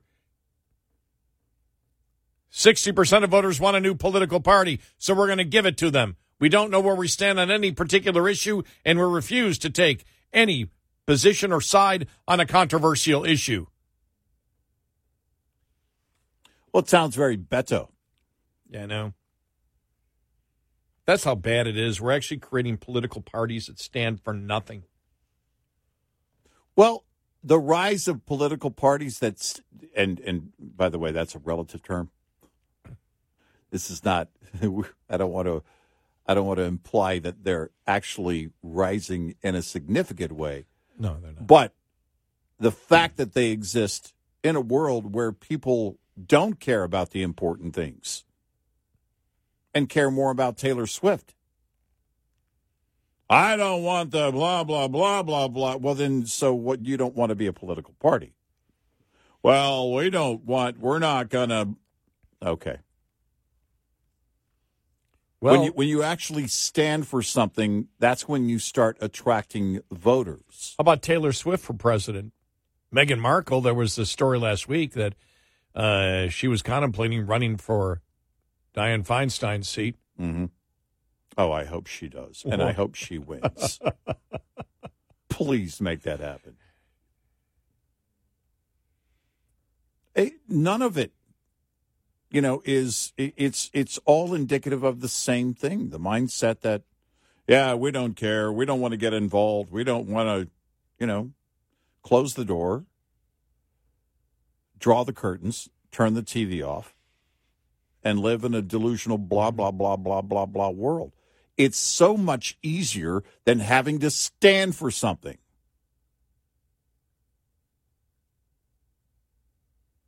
Because, you know, doing things is hard.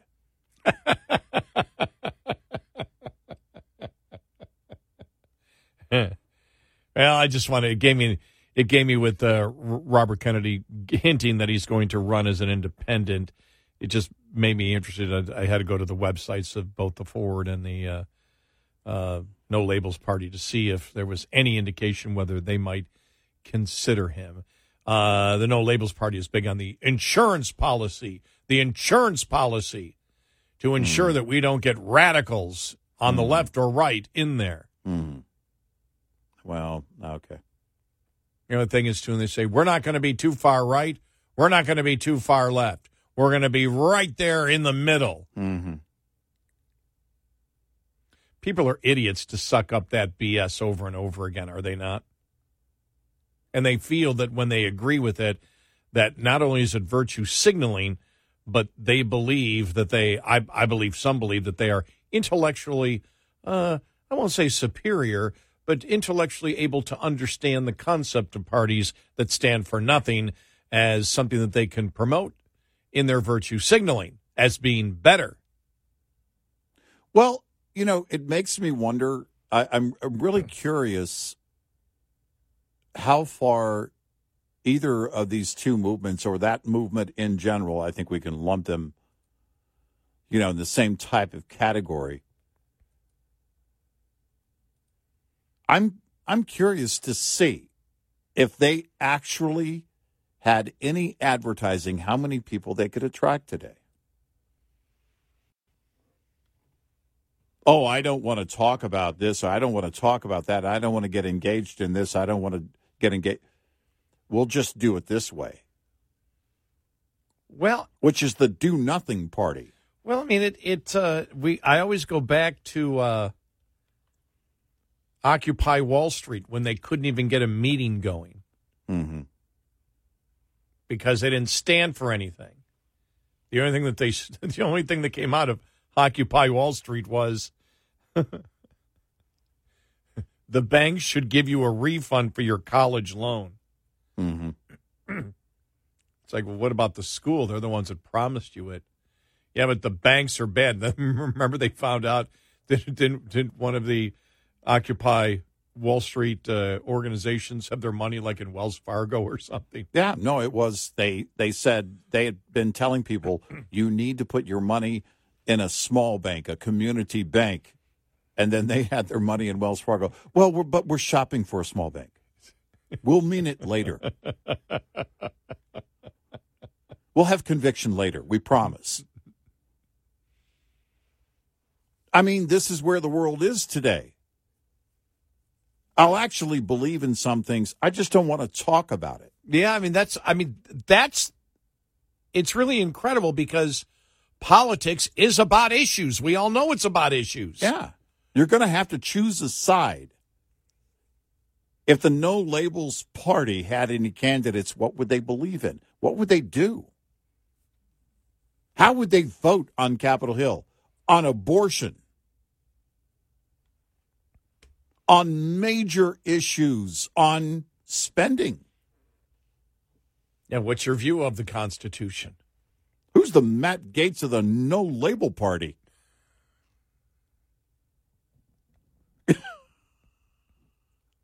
Which one of them is going to protest their own party? I, I, forgot. Is Joe Lieberman the No Labels Party or the Forward? I think he's yeah. the. I think he's the No Labels Party. I think that's. Is he? I right. think that's Lieberman. All right. Yeah. Which is very Lieberman, by the way. Well, well, he was Maverick adjacent. Exactly. So he was always he was considered Maverick adjacent. So mm-hmm. he's a Maverick now. Yeah. So a Maverick in twenty twenty three. He was the Maverick runner up back in the day. so second assistant Maverick.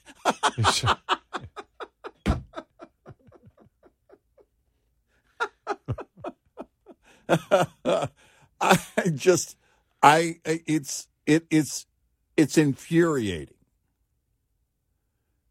You're drowning in a foot of water. Stand up. I just it's just infuriating because well, it's people people will sit and they'll complain all day. You know, but yeah, but I don't want to. I don't want to get into. But I don't want to get into it.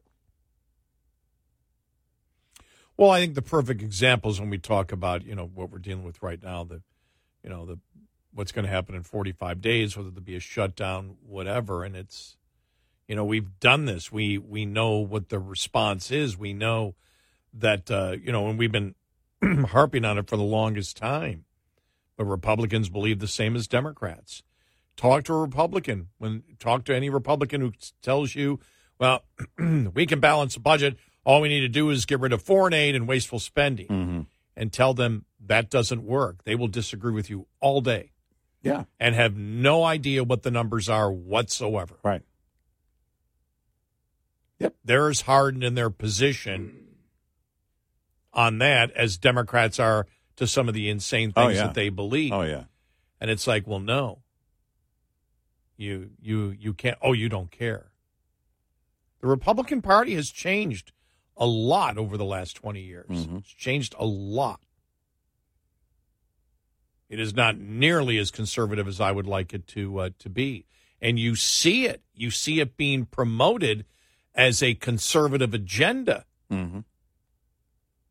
Yeah, Trump with subsidies for ethanol and proudly promoting it. Mm-hmm. Josh Hawley wanting uh, to cap credit card rates at eighteen percent. Mm-hmm. You're jumping on the populist mm. bandwagon. Yeah not conservative. No. It's leading you right in the direction that Democrats wish to take the country. Yeah. Well, and if that's the case and independents are are leaning that direction, tell me who wins. Yeah. I honestly don't know how you formulate, if you're talking about in districts, we could sit there and formulate an ad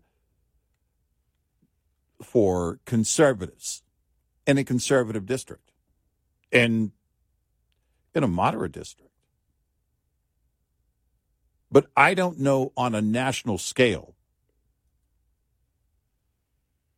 how you put together an ad anymore.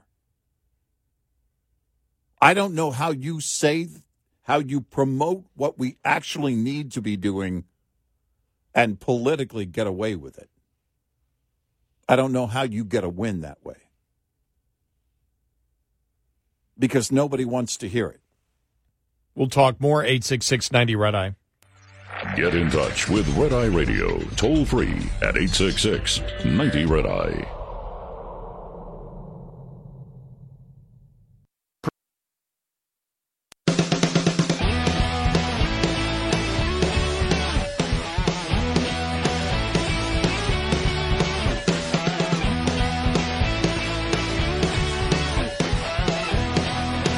Eye Radio. He's Eric Harley, and I'm Gary McNamara.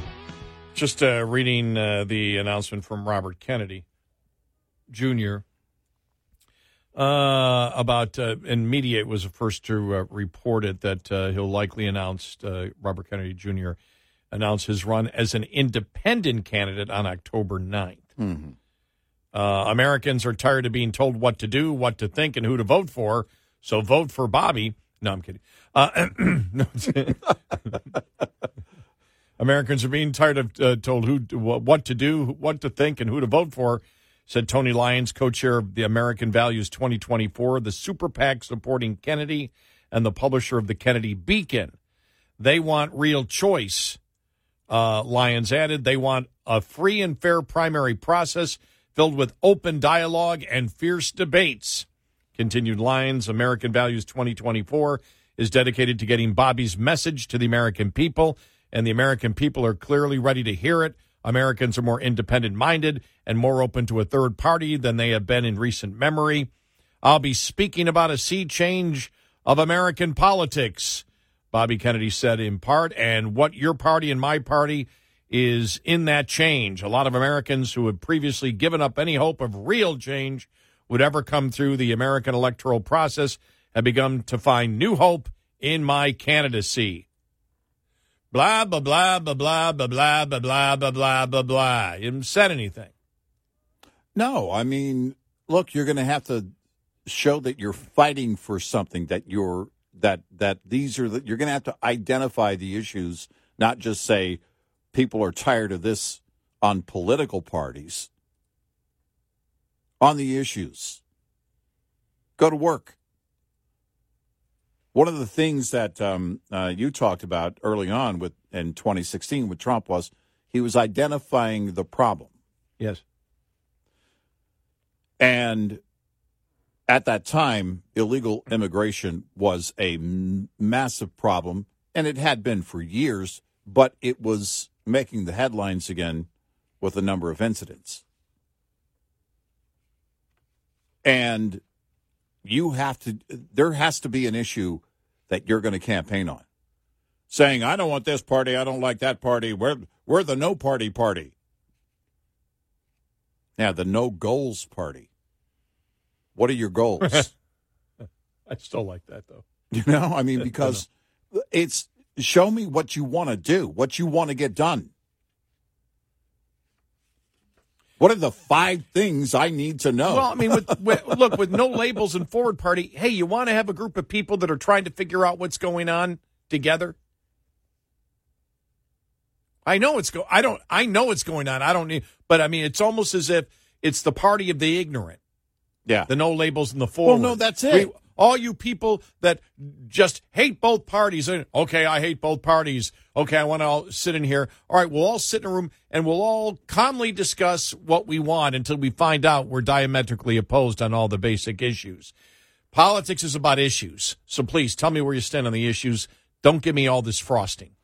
Don't tell me. I, I know the political parties are different. I know because I have criticism uh, for both political parties, more for Democrats than Republicans. But when Republicans don't act like conservatives, we'll be the first one. And we know because we've heard it from the loyal Republicans out there when they pick a candidate and we say, hmm, that candidate is um, uh, full of it here on this particular issue. They don't like it.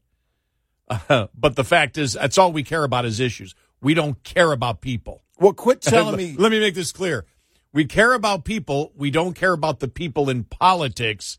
We care about where they stand. We don't care about their imagery. Well, and that's it. The it's it's not about the people, it's about the ideas. Quit telling me what you aren't and tell me what you are. Yeah. You know, uh, it, it's uh, over and over again. It's about well, we reject this and we we don't want this. We're not this. Okay. You keep saying that. Now, what are you? Tell us the things you would do if elected. Tell us the things you would want to get done if the people choose you. Stand for something on the issues. What do you believe in?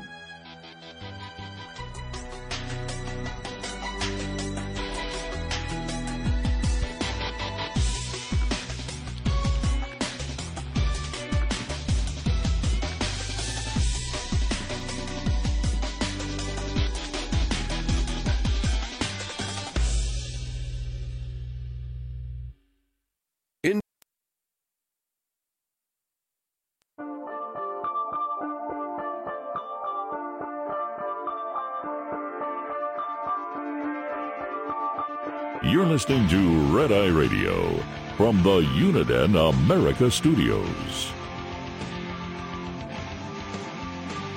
And he's Eric Harley, and I'm Gary McNamara. Good morning. Download our Red Eye Radio app today. Listen when and where you want, if you can't listen live, uh, overnight. There you go. All right. The vast majority of restaurants in San Francisco have been vandalized in the last month, a new survey suggests. The survey by the Golden Gate Restaurant Association found that of the 74 respondents to a survey of restaurant owners in the city, just 3% said they had not experienced vandalism or property crime in the last month. Owners are struggling with vandals defacing their property as the city sees property crime uh, rise. The San Francisco Chronicle reported. While far from a new problem, graffiti and property crime contributes to the sense that running a small business in San Francisco feels like death by a thousand cuts, mm. said Hanson Li, who is a partner in San Francisco's Lazy Susan, uh, Humphry, Slocombe, and Horsefeather. Owners are painting over graffiti on their days off. They're crowdsourcing the best cleaning solutions on social media. They're spending thousands of dollars to clean graffiti and fix smashed windows while their margins are tighter than ever.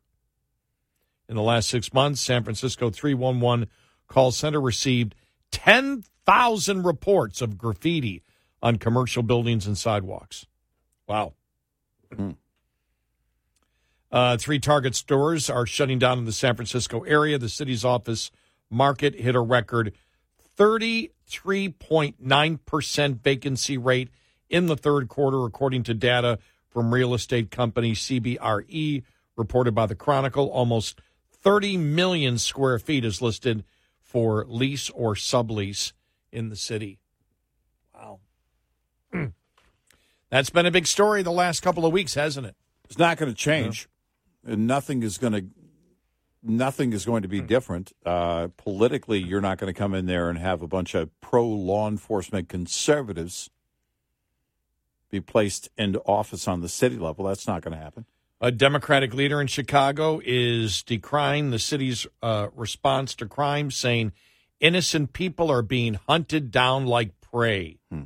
Democratic Chicago Alderman Raymond Lopez uh, told Fox News last week that things like robbery, burglary, arson, assault, even threatening electric officials like myself do not warrant you being held on bond anymore in the state of Illinois, and criminals are taking note. They become emboldened, and the deafening cry is not heard by the politicians uh, demanding change. They only sit back, as you saw and try to stick to the script even when the public refuses to participate. Uh, Lopez told Fox News that voters are noticing that when they elect socialist or ultra progressives, they wind up with the tone deaf leadership. Well, that would be the Democratic Party. Yeah. Right. The Democratic Party was completely behind to fund the police. Yep. And they're not doing anything about it in these major cities. No. No. It's unfortunately it's still it's still going on. They they don't care to hear you, but they've become the party. Look, any party. You know, how long have we have said this because of the identity politics? We've said this for such a long time. I mean, early on, because I we'd mentioned earlier about uh, the fact that when we were talking about the deficit, well, we've been talking about it for a while because I was talking about it in October of '89. It was the first major topic that I actually covered as a talk show host. Oh, all right. Hmm. All right. Officially 34 years.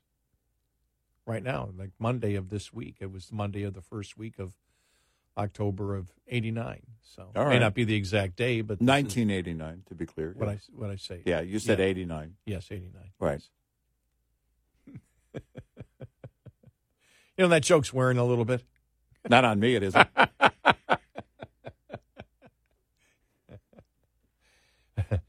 but uh, uh, you know, you you look at uh, the identity politics, and I remember covering it way back then when black conservatives were being targeted. Mm-hmm. Uh, you know, Bork, Clarence Thomas. Mm-hmm. You think about it, the racism that if you're black and don't think the way the left wishes for you to think, Oh yeah. the things that they will actually, you know, say to you that are so incredibly racist have been going on 34 years that I've been a talk show host They now. proudly promote where they stand Yeah. on this. and and for the Republicans to let them get away with it year after year with not be, without being a consistent message, which is an easy message. We've won this. Mm-hmm. We've won this argument long time ago because it's the Republic, or excuse me, it's the Democrats themselves that have talked about the problem of judging people by groups and not individuals. And now critical race theory, the Democrats fully support, is based on that entire concept. Yeah. Well, I mean, it's and and it doesn't matter who you are. I mean, Senator Tim Scott still gets it today. And they're very open. The left is very open about it. You can't be a conservative and be a person of color. We will come after you. And the way that they go after them is to tell everyone and try and convince people that if you're black and you're a conservative, something is wrong with you, and someone else is leading you to be a conservative. That you, can't think for yourself. You don't you can't think Right. differently than others. My gosh. Tell me that's not racist. I know. It, it to me, it's the mo- one of the most amazing developments in modern politics. The way that the Democratic Party morphed, you know, from the 1960s as being absolute racist to actually turning it around and calling it, you know, basically identity politics is what it began or what it became, and it's the stereotyping of of uh, of groups. Mm-hmm. then and it's not about individuality and, and autonomy. It is about judging everyone by groups. Whites think this way so blacks must think this way. And we realize the thing that we realize is it's been so blunt from them that they use it as an attack weapon on others. Yeah. when they because they were the first ones to call somebody else racist. We've always wondered why do they do that? I know i'm not a racist. I don't i don't make my judgments based on skin color. I never have. And i've been involved in so many different businesses whatever. It's really never come up because i don't care. All i care is in a in a job situation or whatever what is our goal? We're all mm-hmm. after the same goal. It doesn't matter. Right.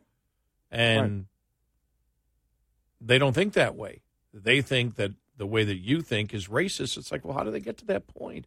Well, you realize they feel their guilt. That's why they. I, I'm convinced. That's why Democrats Democrats want reparations. They know they're racist and they feel guilty about it. Right. They know they practice identity politics, and down deep in their soul, they know it's wrong, and so they think, well, maybe we should pay. You know, maybe we th- that would be a way to show it, or it's just their guilt coming to the forefront because of their bigotry. And they're And- not going to change the No. tactic politically because it's still working for them today. Yeah, That's how they are able to openly promote such racism, such racist ideas of saying if you're a person of color, you can't be a conservative, you can't think differently. Wow. Every And- time you say it out loud, it's mind boggling. And- and then we- they promote it proudly. and then you saw how it morphed into the transgender movement, Mhm. the intimidation of people. Yeah. the intimidation of of of women, the threatening of women on it. And so playing into the stereotypes is, you know, that's as we all know, that's what leads to you know, if you don't if you do not if you don't have a mindset of treating everybody by the content of their character and what comes out of their mind means you judge somebody by their mind. Right. Anything else is stupid. Mm-hmm. But it's done all the time, and the Democrats have lived on it. They've reversed it a little bit, but it's still the same thing. And the condescending, the condescension towards conservative blacks is just so blatantly racist. Mm-hmm.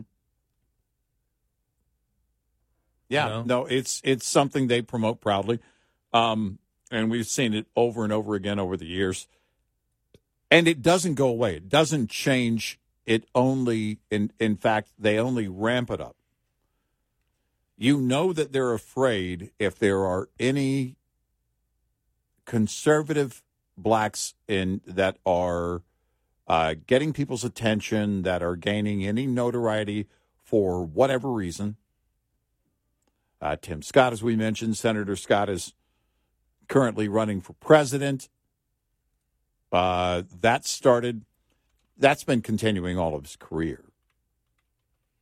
Uh, you look at Byron Donalds, you look at, at the entire, and, and back in the day, Mia Love when she was serving.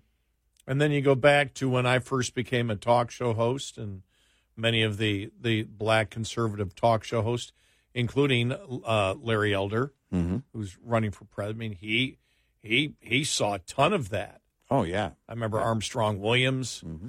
You know, a lot of these early black conservative uh, talk hosts were viciously attacked by the left as you know in racial ways, in racial terms. Mm-hmm. Not just no, you've got it wrong. Let me debate it with you. Here's where you're wrong, but the label that would be thrown at them, Uncle Tom, whatever. Mm-hmm. So it wasn't enough to say we disagree with that, you know, with that person who is a conservative who happens to have black skin. But no, we go a step further. We'll label them basically an enabler of racism because they choose to think as an individual and not have a group mindset Right. based on physical characteristics. The left went crazy when that started happening Mm-hmm. and they still do it today. Identity politics is, as we have said, when uh, you know it, when uh, the question was asked because of the summer of 2020, is uh, racism systemic in our society? Absolutely, but the opposite of what where the left is telling you to find it. Mm-hmm. It exists in the Democratic Party. And the Democratic Party has been the strongest and most powerful group uh, uh, uh, for racism, slavery, and Jim Crow laws than any other entity in the history of the United States. And they still remain, they still retain so much of that today in their identity politics Right. and it's so blunt and everybody knows it and i'm just always amazed that republicans won't tear it apart like we do all the time we've torn it down Right. and gone point by point as to what they say and what they do and what specifically they say and then why it's racist Yep. And they're proud of it. The left Yeah. is proud of it. 86690 red eye We'll be right back with more Red Eye Radio with Eric Harley and Gary McNamara.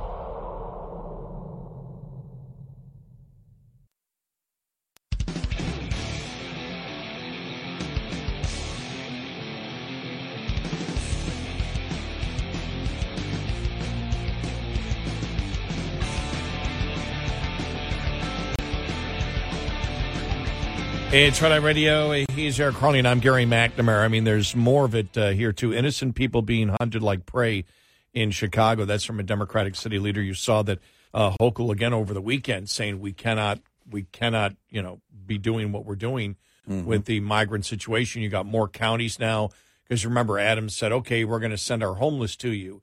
More counties now coming out against that. Uh, I mean, it's just you think about it. And then I saw, uh, you know, again, all you know, the, the fact of you know Newsom and uh, Newsom uh, appointing uh, the uh, the woman from Emily's list uh, to uh, fill until 2024 the uh, Feinstein seat. Mm-hmm. And- Laphonza Butler. hmm Yeah, and and just more coming out on him saying, well, yeah, he's good looking. As I've said, looks like Pat Riley from the 1980s, coach of the Lakers. Said, but think about it. Everything that's bad, California's first in. That was pointed out by a few people over the weekend. Hmm. Every you name it, homelessness number Mhm, one, mhm. poverty number one, people moving out number one, Mhm. cost of living number one. Mm-hmm. You know, you look at all those things you'd be able to use uh, uh, uh, against him, and it's like he doesn't want to run, No, I mean, look, um, or he may want to run, but he he doesn't see it as a problem, or any problems they have are caused by something else and not their state policy, which is ludicrous.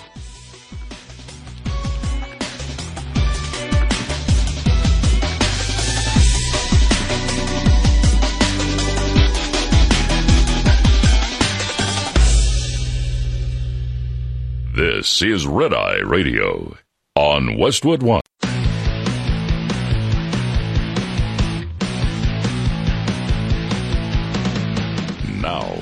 It's Red Eye Radio. Gary McNamara and Eric Harley talk about everything from politics to social issues and news of the day. Whether you're up late or you're just starting your day, welcome to the show. From the Uniden America Studios, this is Red Eye Radio. all across America and around the planet, 86690 uh, Red Eye. He is Eric Harley, and I'm Gary McNamara. Well, surprise, surprise, surprise, surprise. Merrick Garland uh, on 60 Minutes last night. We do not have one rule for Republicans and another rule for Democrats. We don't have one rule for foes and another for friends. We don't have one rule for the powerful and another for the powerless, for the rich or for the poor. Uh, he wouldn't answer any questions. He just went on because he knew he could get out what he wished to get out. I think, I think there is. I don't know whether it's the. I, I know the polling shows there is very little trust in the Department of Justice. Yeah. But he was pounded so hard last week. I wonder whether he said, "I need a friendly audience now." I need I need to find a place where I don't have to answer any questions. I can just put out that we're absolutely fair. We're fair. We're fair. We're fair. We're fair. We're fair. We're fair. And any questions you ask me, I can't answer because we're fair. Out of the sense of fairness, we're not going to answer that Yes, question yes. about fairness. First thing I thought when I saw that he was going to be on, I went, "Oh, okay. Uh, he needs the PR." Well, and and the thought that it might do him some good. Who came up with that?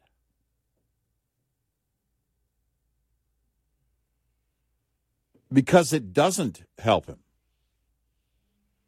Well, I think what he's hoping for is that uh, there are people. The you're looking at the people that can't decide a week out who to vote for. I can't figure out who I'm going to vote for. Is it going to be Trump or is it going to be uh, Biden? I just, I, you know, after all these years, I just can't make that decision. I think that's who it's for. It's it's not for the partisans. It's for the people who don't pay attention. Do they care enough to even for to even hear from him? I guess would be the next question then. I mean, I just don't see the point of him going on. I know why he thinks that he should go on. It's his arrogance that drives him because he can say anything that he wants, but his actions show otherwise. That this has been about weaponizing the Department of Justice under mm-hmm. Merrick Garland. That's been ramped up. And the actions prove it. Well, and the thing is, until he can give an answer, which he refuses to give on the Hunter Biden thing, nobody buys it. Right. And nobody buys the plea deal. Nobody buys what happened afterwards, you know, when the judge rejected the plea deal. And now they're coming back again, but it's only on the gun charge mm-hmm. and not the tax charges that could lead to the president. Mm-hmm. To sit there and say that there is no indication whatsoever. No, and I have no idea where they're coming from. There's no indication of any favoritism whatsoever here Uh-huh. with the debacle that that happened there. You can't you you know you nobody buys it. No. Well, because you, again, you can't change what has happened, the actions uh, under at the Department of Justice under Merrick Garland. You can't. So he can sit there and talk till he's blue in the face. And I think with uh, the investigation going on in Congress, there's going to be pounding away every single day. You know, it came mm-hmm. out over the weekend that uh, I forgot what TV network he was on. Was it ABC? Where uh, Hunter Biden said in 2019, I've never taken any money mm-hmm. from the Chinese as he was taking that 200 right around the time that he was taking the $250,000 from the Chinese. Right. You know, so all these things come out every day and it's just, it's drip, drip, drip, drip. This story came out Biden family values. Rich Lowry in National Review. Mm-hmm. President Biden is a family man in more ways than one. Mm-hmm. Joe Biden, the big guy, is the big man of the Biden clan, lending to his family a sense of protection and plenty of patronage. The family, rather than any one individual, is the best prism through which to look at the whole tawdry enterprise. The Biden brand was the business, and the Bidens, as such, were beneficiaries. And I'm glad that somebody's finally doing this as National Review, but I think Republicans need to do this on a much more consistent basis. Foreign entities sent 24 million sloshing around Biden accounts, including two dozen shell companies between 2014 and 2019. A big Wall Street Journal report expands on how Joe Biden's power and influence were routinely invoked by his family members seeking new business, not just in the most notorious foreign deals. Joe Biden's brother James often used it as a crutch when pulling in new business. The promise of the Biden name creating riches and providing legal protection were so direct that some of the other parties to these deals thought that the assurances created actionable claims when business magic did not ensue. At times, the journal writes, business partners were ultimately disappointed when the Biden name failed to unlock access or markets leaving a trail of legal proceedings and paperwork outlining the grievances of miffed former business associates. The profits to the Bidens, who made money even if their promises did not pan out, were dispersed widely. Representative James Comer has established that nine Biden family members received payments from foreign deals, including a grandchild. Mm. It is telling and really, in some ways, all you need to know.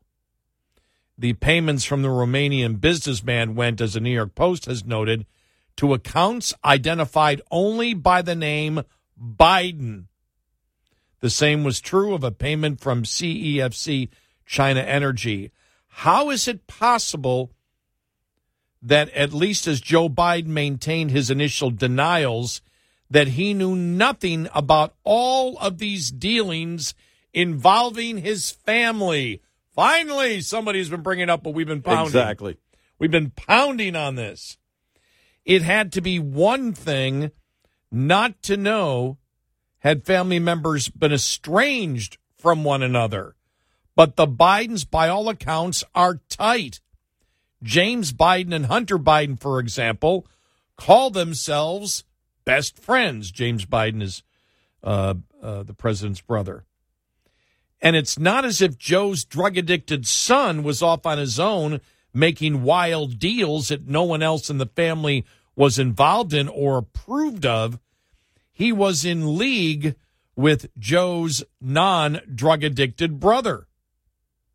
You could also understand, in theory, natural human reflex to try to look away from the Hunter Biden train wreck and know as little as possible. But why look away from Jimmy? That's his other brother. Mm-hmm. Indeed, there's been so much focus on Hunter with his lurid uh, lifestyle and treasure trove of laptops.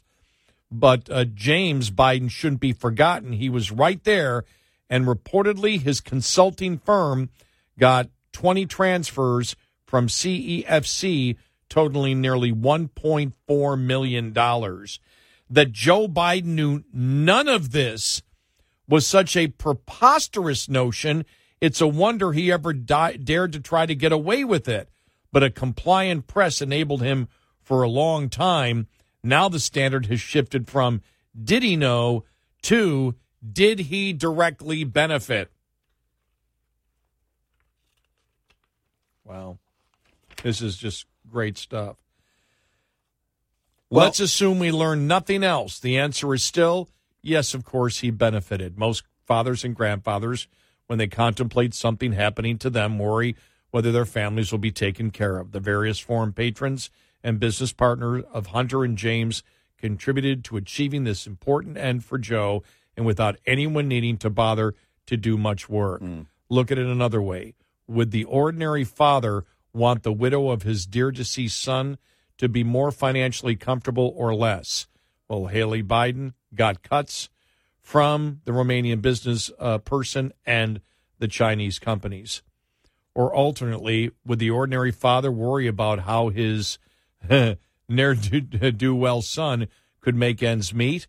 One of the first questions you'd assume any concerned father would ask is how is he going to make a living? Well, all of this and more was covered by the family influence peddling business. Imagine if someone came to you and you had no ethics and said, I can't pay you off because that would create all sorts of problems, but I can shower your family with money. Would you say, nah, no thanks?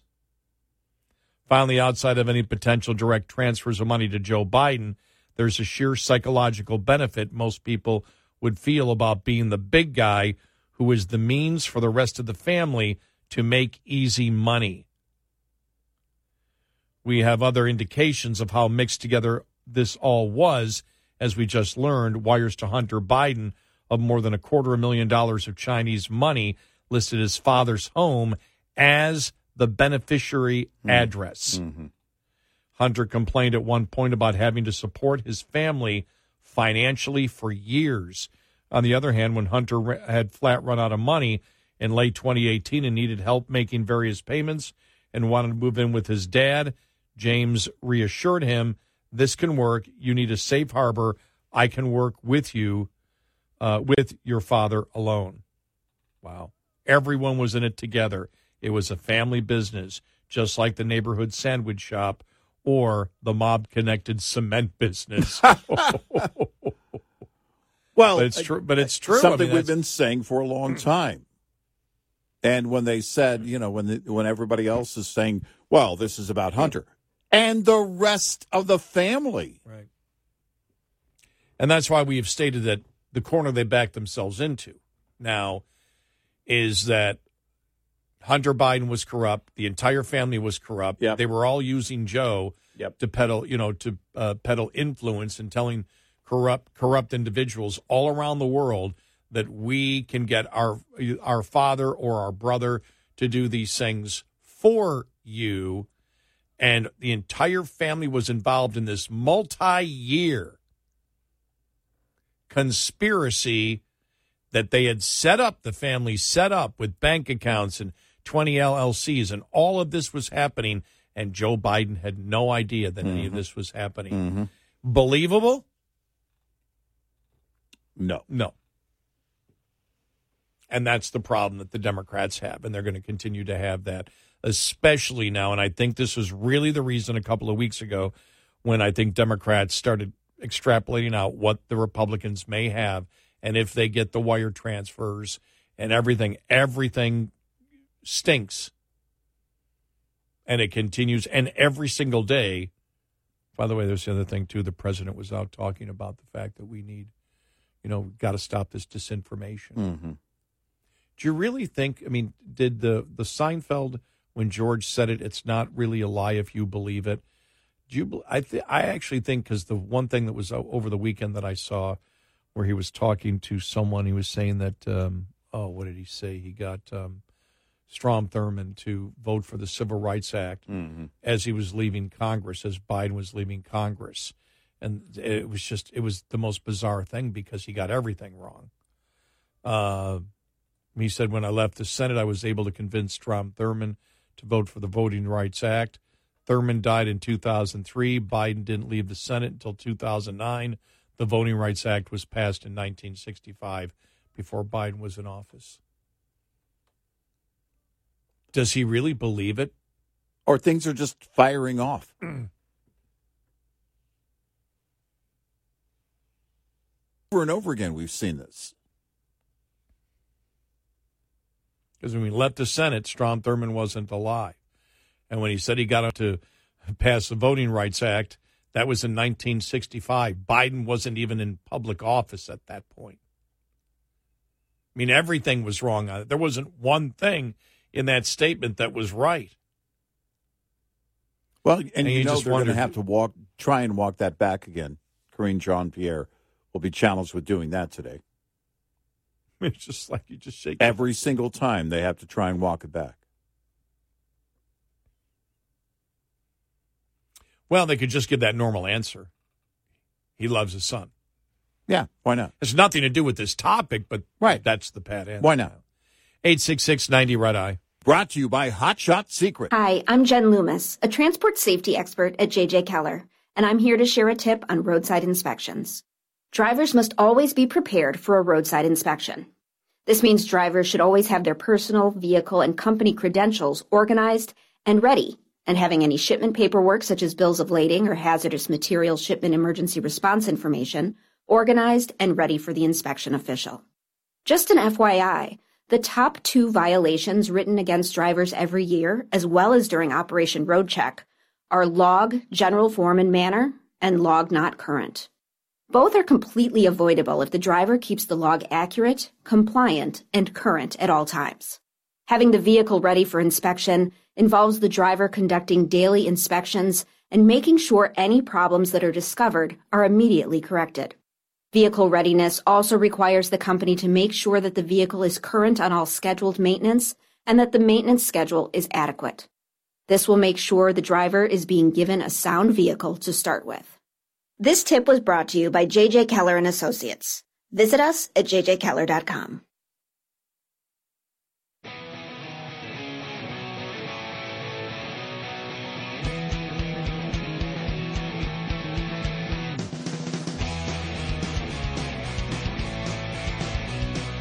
It's Red Radio. He is Eric Crony, and I'm Gary McNamara. We've been so busy. We didn't even ask each other, how was your weekend? That was good. That was yours. Good, good. Just uh, did a ton of uh, work around the house. That's really it. It's that Yeah. time of the year. Just so didn't do anything except work around the house. Yeah, it went by quick. I'm trying to think if it was anything exciting, anything happen. I, I didn't even talk. I don't think I even talked to anybody who had anything really interesting to say. Nope.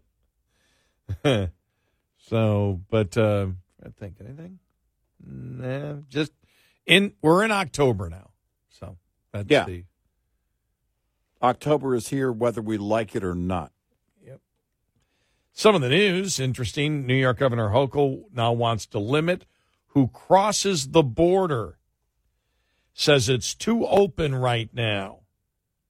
Democratic New York Governor Kathy Hochul on Sunday called on Congress to limit who crosses the border, saying it's too open right now.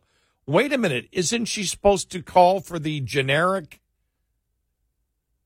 uh, uh, immigration, whatever they call it, Reform? immigration reform? hmm I I don't know. Look, up is down. They're getting flooded in New York. So she's starting to see the crack in her numbers, apparently. Her internals must not be good on this issue. Because the people in New York are they're overwhelmed. Just like the border states have been for a long, long time. Well, we want to have uh, a limit on who can come across the border. Xenophobe Exactly. by the Democrat standard. Well, and you have to uh, ask the question, okay, then who would you allow?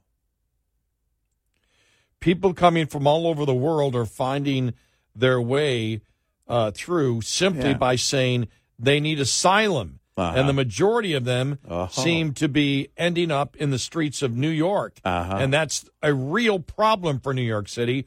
125,000 newly arrived individuals, and we are being taxed. We are always so proud of the fact that New York has a statute of statute statue of liberty. I'm getting mixed between mixed between statue and statute now. Right. Uh, we have the statue Statue of Liberty in the harbor. Blah blah blah blah blah. Uh huh. But don't come. Yeah, we don't want you here. I know, we- unbelievable, just unbelievable. That's how bad it's getting.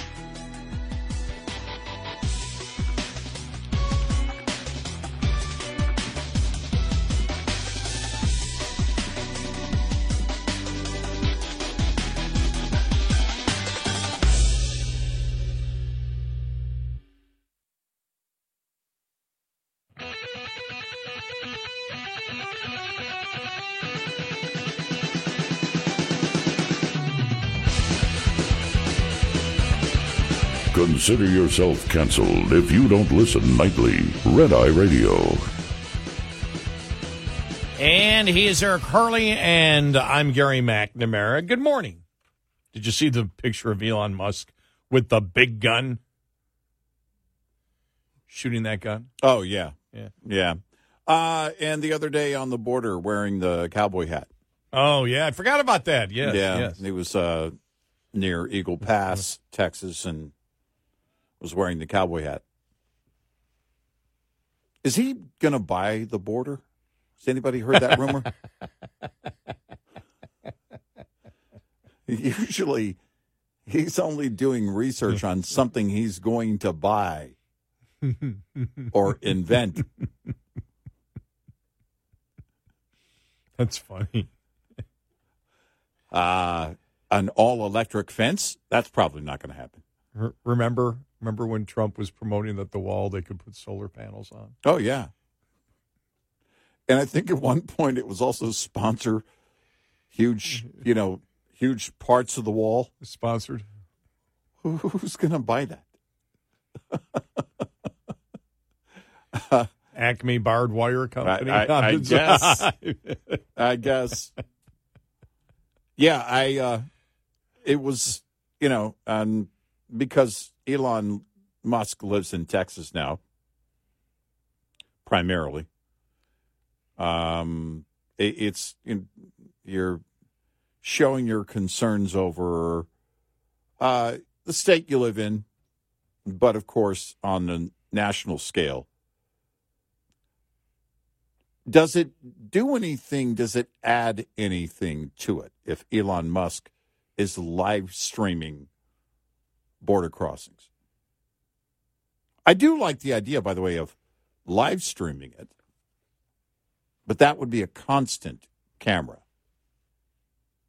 yeah. On all the yeah, borders. Yeah, it's to make people aware, and, and maybe he brought some awareness to it. I don't know. I, I don't know who's not paying attention to the border crisis right now by this time. Because if you're not, you don't care.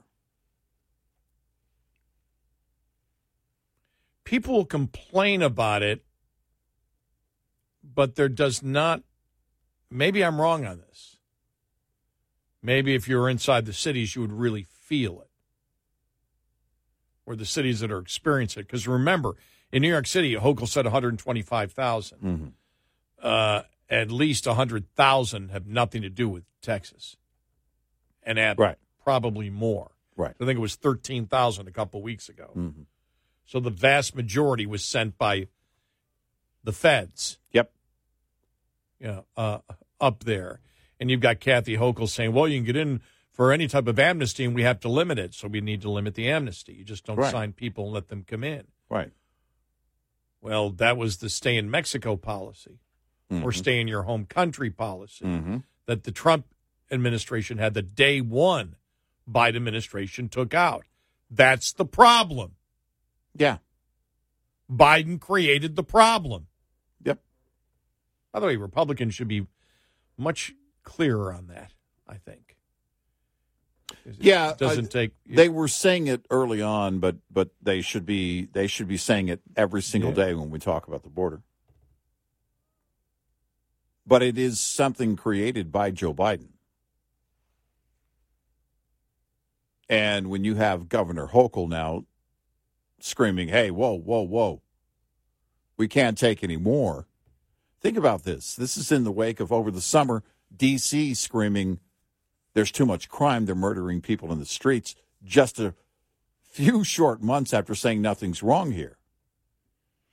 Well, you have Hochul saying something is wrong, and all last week, again, the administration was saying the border is secure. Mm-hmm. You had Representative uh, Presley up there answering the question how many times? Four or five times from Jake Tapper? Yeah. Are you saying it's secure? Yes. Well, secure means this it's, it's secure. It's secure. So for the Democrats screaming, there's nothing that the federal government can do for you or the leader of your party because he says it's secure. That's the official policy of the administration. Yep. There is no problem. It's secure. There's a separate, completely, totally unrelated humanitarian crisis, but that's completely unrelated to the border policy at the moment. Mm-hmm. created by Joe Biden. And you know, I I don't know because uh, Governor Hochul, you know, uh, saying this, I don't know what impact it has. Probably the same impact within the party. I mean, as uh, as Mayor Adams in New York City,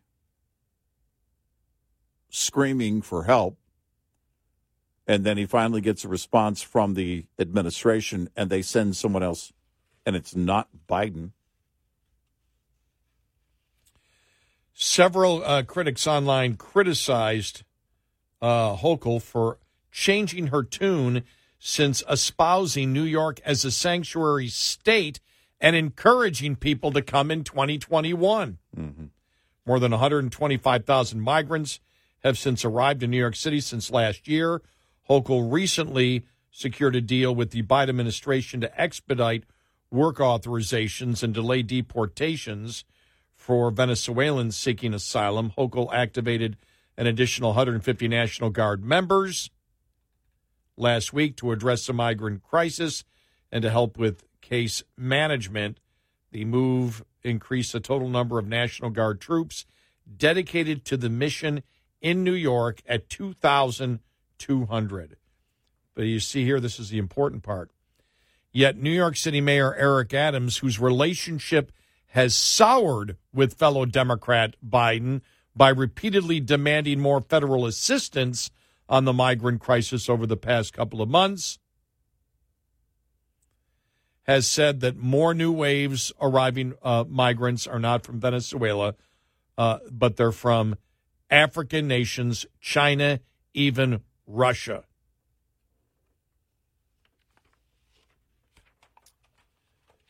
Right there, though, I mean, it's Adams. You guys created this. Help us. Nope. Because they can't. But if they go to Congress, say we need money from Congress for what's going on at the border, well, then Republicans can point right to him. So he has to pretend there's no problem. Yeah. And you better take care of it yourself. right And we don't care. We remember the vast majority of of migrants in New York City are were not sent there from Texas. right N- close to ninety percent came from the federal government, or they made it there on their own because New York publicized themselves as a sanctuary city. yeah they look we said from the beginning when the when sanctuary city policy was ramping up especially during the trump years where do you get the money well they this it, it was not about reality ever hitting we want to you know we, we want to talk and promote ideas in the abstract we'll welcome everyone here well everyone's here oh, wait, we can't afford this. And it was bound to happen. At some point, it was bound to happen. Biden is just playing the liberal playbook. But the problem is it's hit reality status. It's no longer in the abstract. And you they, can't just say, mhm. well, we welcome everyone here. By the way, I said it a couple of weeks ago. You got the Statue of Liberty, and in New York, they're screaming, don't bring us, you're tired and you're weak. Nope. Take them to somewhere else because we don't have the money, we don't have the room, we don't want them here, blah, blah, blah, blah, blah, blah, blah. Well, how dare you? And we don't even want to admit that there's a problem. We'll say there's a humanitarian crisis, but that has nothing to do with the secure border. I mean, it's just the gaslighting. well, because just... in, in order to immediately fix the problem, what's the one thing they could do? Adams went to the courts to say, uh, you need to do something about our sanctuary city policy. They have the votes to undo it. Yeah, they would have they would have to refuse them and say no, you can't come here. There's be no hotels. Well, there's there's there's nothing for got, you at that we have point. no yeah. services right. to provide you whatsoever. Right but they don't want and we're and we're going to reverse our policy and start co- cooperating with federal enforcement. Right. They're not going to do that. Well, they don't want to do that because uh, then they'll be viewed as the ones that are you know that that's why excuse me that's why they want to go to the federal government because they're going to the federal government saying you need to pay for this because they don't want to pay for it because mm-hmm. if they pay for it they may have to cut city services you see that 15% across the board they were talking about in New York City? Yeah. 15% just because of this. Right. And now they're screaming and yelling and the people are the the public screaming and yelling, but they can't back up because they said come here, come here, come here. And the federal government's like you told even the Biden administration, your sanctuary city, you told them to come there. Now you're coming to us for help. We're not going to help you. Right. You said you were willing to cover the cost. And why should if you're willing to cover the cost of it and you call yourselves officially a sanctuary city, why should you expect anybody else to pay for the so called honor that you created for your own city? Why in the world would right. you should be proud of it? You should be saying, we'll find a way to take care of them all. Oh, wait a minute. You don't really mean it.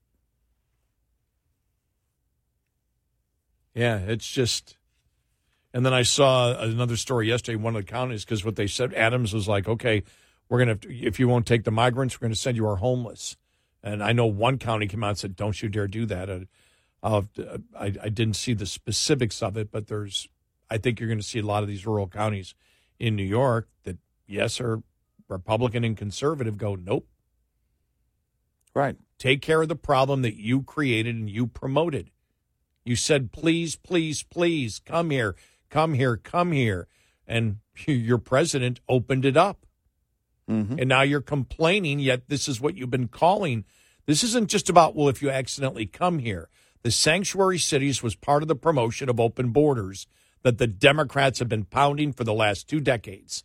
Yeah. Now you got a president that did exactly what you wanted to be done and now you're saying, well, no, we don't want you because it's going to be a hardship. Well, you asked for the hardship.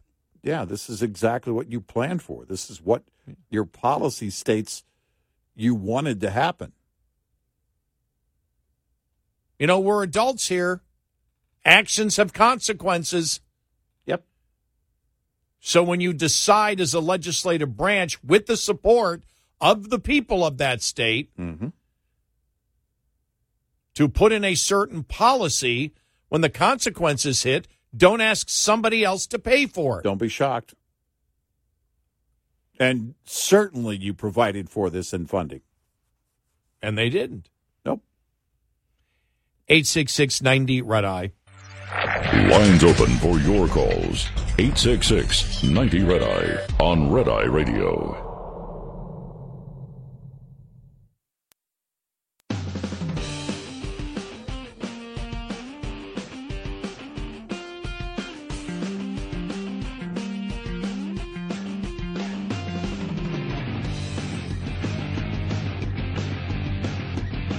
It's Eye Radio. Uh, he's Eric Harley, and I'm Gary McNamara. What questions the Biden family should be asked now that the impeachment inquiry is uh, is is on? Hmm. Um, oh, I got to find that story too that talked about uh, uh, other witnesses that they may be looking into uh, for uh, public testimony coming up. Right. Here. I just saw that uh, ooh, I, here during the show.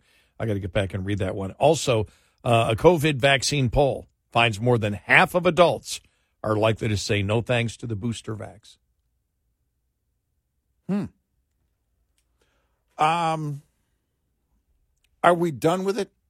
Do we believe as a society that we are that that herd immunity is already here?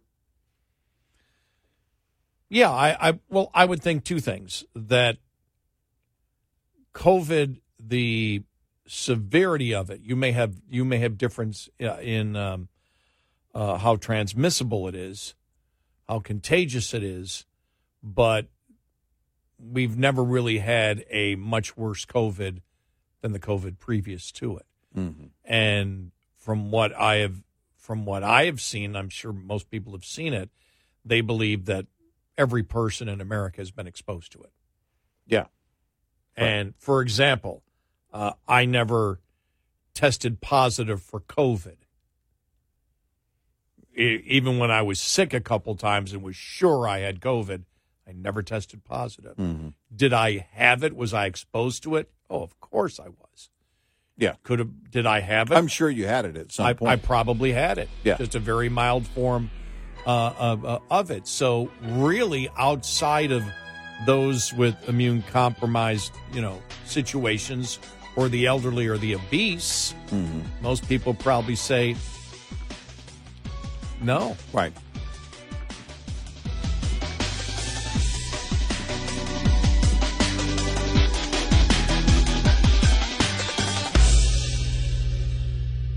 This is Red Eye Radio on Westwood One. Welcome to Talkville, the ultimate Smallville rewatch podcast. Guest star Sarah Carter as Alicia Baker. Although I didn't really work with her a lot.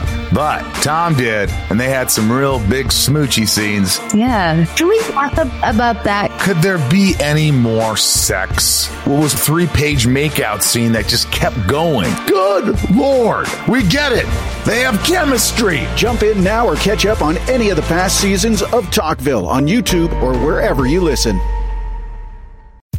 John brings his skewed sense of humor. Jeff brings tips to cut strokes off your next round. Together, it's those weekend golf guys. They'll pay a lot of money to PXG and Titleist and Callaway and on and on and on, right? How many yards do you think you're going to pick up with that extra driver? I think I can get an extra 5 to 10. What if I give you 15 to 20? you pay me more. Jeff Smith teaches on the sliding scale. Those Weekend Golf Guys, the podcast, part of the Believe Network. Just search B L E A V on YouTube or wherever you listen.